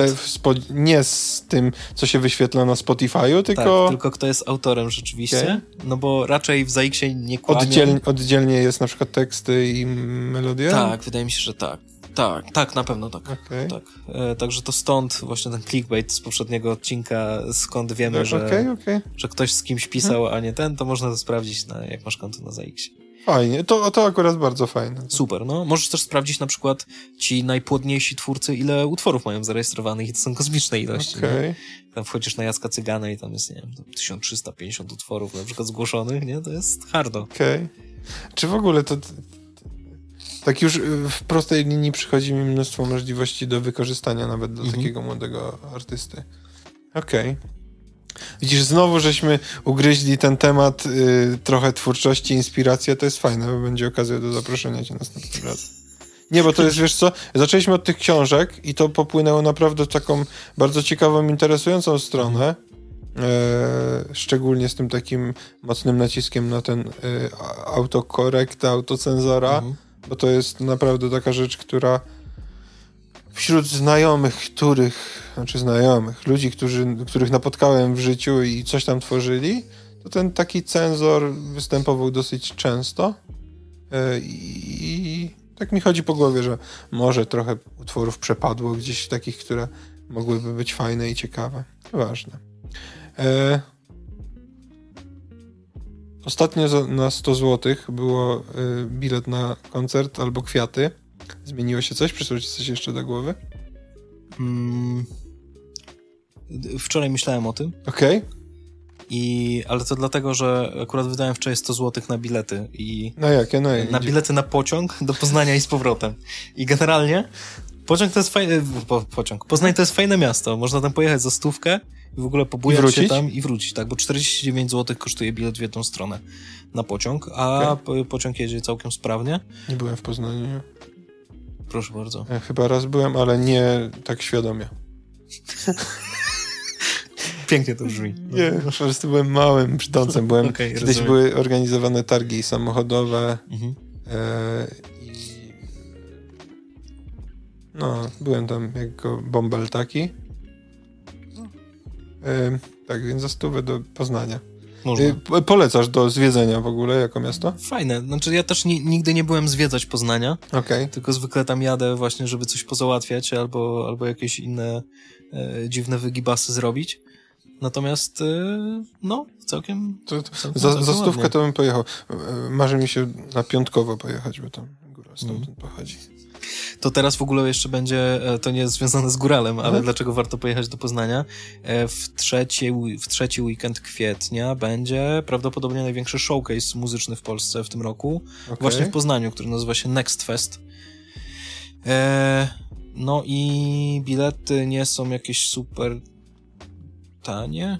Nie, nie jest źle w sumie. One tam chyba między 100 a 200 zł kosztują, ale e, nie jest dużo. Na pewno da się załapać, tak jak mówiłem ostatnio, że na pewno da się na TBM załapać jako wolontariusz, to mhm. tam też na pewno da się załapać jako wolontariusz i w, dwa, w dwie strony po 50 zł za bilet, akurat stówka. Okej. Okay. Kiedy Wrocław? 2-4 czerwca. Okay. I już mogę e, powiedzieć, że naprawdę bardzo ciekawie się. E, to uchyl jakiegoś rąbka tajemnicy, coś możesz? E, ale bez nazwisk. Ale no to po... kurwa, to co za rąbek? No to, ale nie. Drugi dzień Wrocławia będzie no. zaczynał się od rozmowy bardzo znanego muzycznego redaktora okay. z bardzo znaną wokalistą. Rawicz. Nie mówię tak, nie mówię nie. Okej. Okay. Z bardzo znaną wokalistką. Tak. Okej. Okay. A y, tak z ciekawości będzie na przykład możliwość jakaś na, na backstage na przykład zamienić parę zdań, czy... Jak będą na miejscu, to na pewno. Okay. To jest w ogóle, wiesz co, jakby Wrocław jest robiony w taki sposób, że tam nie za bardzo jest backstage. Okay. Nie, tylko ludzie jak schodzą w ogóle, ta część konferencyjna właśnie, to jest wielka siła e, Wrocławia, to jest to, że co prawda no, będzie to trochę inaczej w tym roku, bo będziemy mieli odwrotnie sceny, miejmy nadzieję, czyli, czyli część muzyczna będzie się działa na hali po raz pierwszy mhm. i to będzie super wydarzenie, jeżeli to wyjdzie, to w ogóle mhm. mega, a część konferencyjna będzie w łączniku, a nie, nie tak jak do tej pory. Natomiast zawsze do tej pory było tak, że w momencie, kiedy prowadzący jakiś panel, czy kto, osoba, która rozmawiała, czy ktokolwiek w ogóle, kto się, kto, kto był na scenie, kończył swój panel, to schodził i to nie było tak, że wiesz, że miał tam na 15 minut, no, możesz porozmawiać i uciekał i do samochodu? Tylko e, do tej pory praktycznie wszyscy paneliści, oprócz tych najbardziej znanych, oni zostawali przynajmniej do końca dnia. O, super. Tak. Jedy, jedyne, co pamiętam, osobę, która musiała się zerwać szybciej i nie zostawała do końca dnia, ale to też nie było tak, e, że, że wiesz, że wyszedł od razu po tym. To był pan Lech Janerka e, dwa lata temu i no, on też jakby pogadał z wszystkimi ludźmi, którzy chcieli A to ta sytuacja, tak? Z tym? Tak, tak. Okej. Okay. Tak. No ale on miał ważne potrzeby, także... No miał ważne potrzeby, dokładnie. E, Okej, okay. ja, ja, będę ten, będę pewnie cię dziś męczył, bo... Mm, ja bym się wybrał chętnie. Zobaczył, Serdecznie zapraszam. Zobaczył, co wy tam robicie i przede wszystkim poznał jakichś ciekawych ludzi wartościowych. Tym bardziej, że tak jak, tak jak mówiłem już w pierwszym odcinku, to przypominam. Co prawda część konferencyjna jest płatna, są bilety, na pewno są dalej dostępne, jak to wychodzi. Jeżeli nie jest jeszcze drugi, drugi czerwca, oczywiście. Okay. Natomiast część e, koncertowa jest częścią darmową i każdy może na nią przyjść. A bilety te na konferencyjną ile? Um, w tej chwili są... Są, bo to jest co, pierwsza pula teraz? Pierwsza pula jest, pierwsza pula kosztuje stówę. Okej. Okay. To są early birdsy, no 100 zł za 3 dni konferencji. To A też... jest tam ten, jakiś taki bilet VIP? E, nie, nie ma biletów VIP, natomiast są akredytacje dla ludzi z branży. A, Można się... akredytacje dla podcastera? E, jak to dobrze uzasadnisz, to myślę, że bez żadnego problemu. Dobrze, to ja napiszę uzasadnienie. E, Okej, okay, czyli e, bilety jeszcze można kupić. To wyjdzie za 8-10 tygodni? To tak.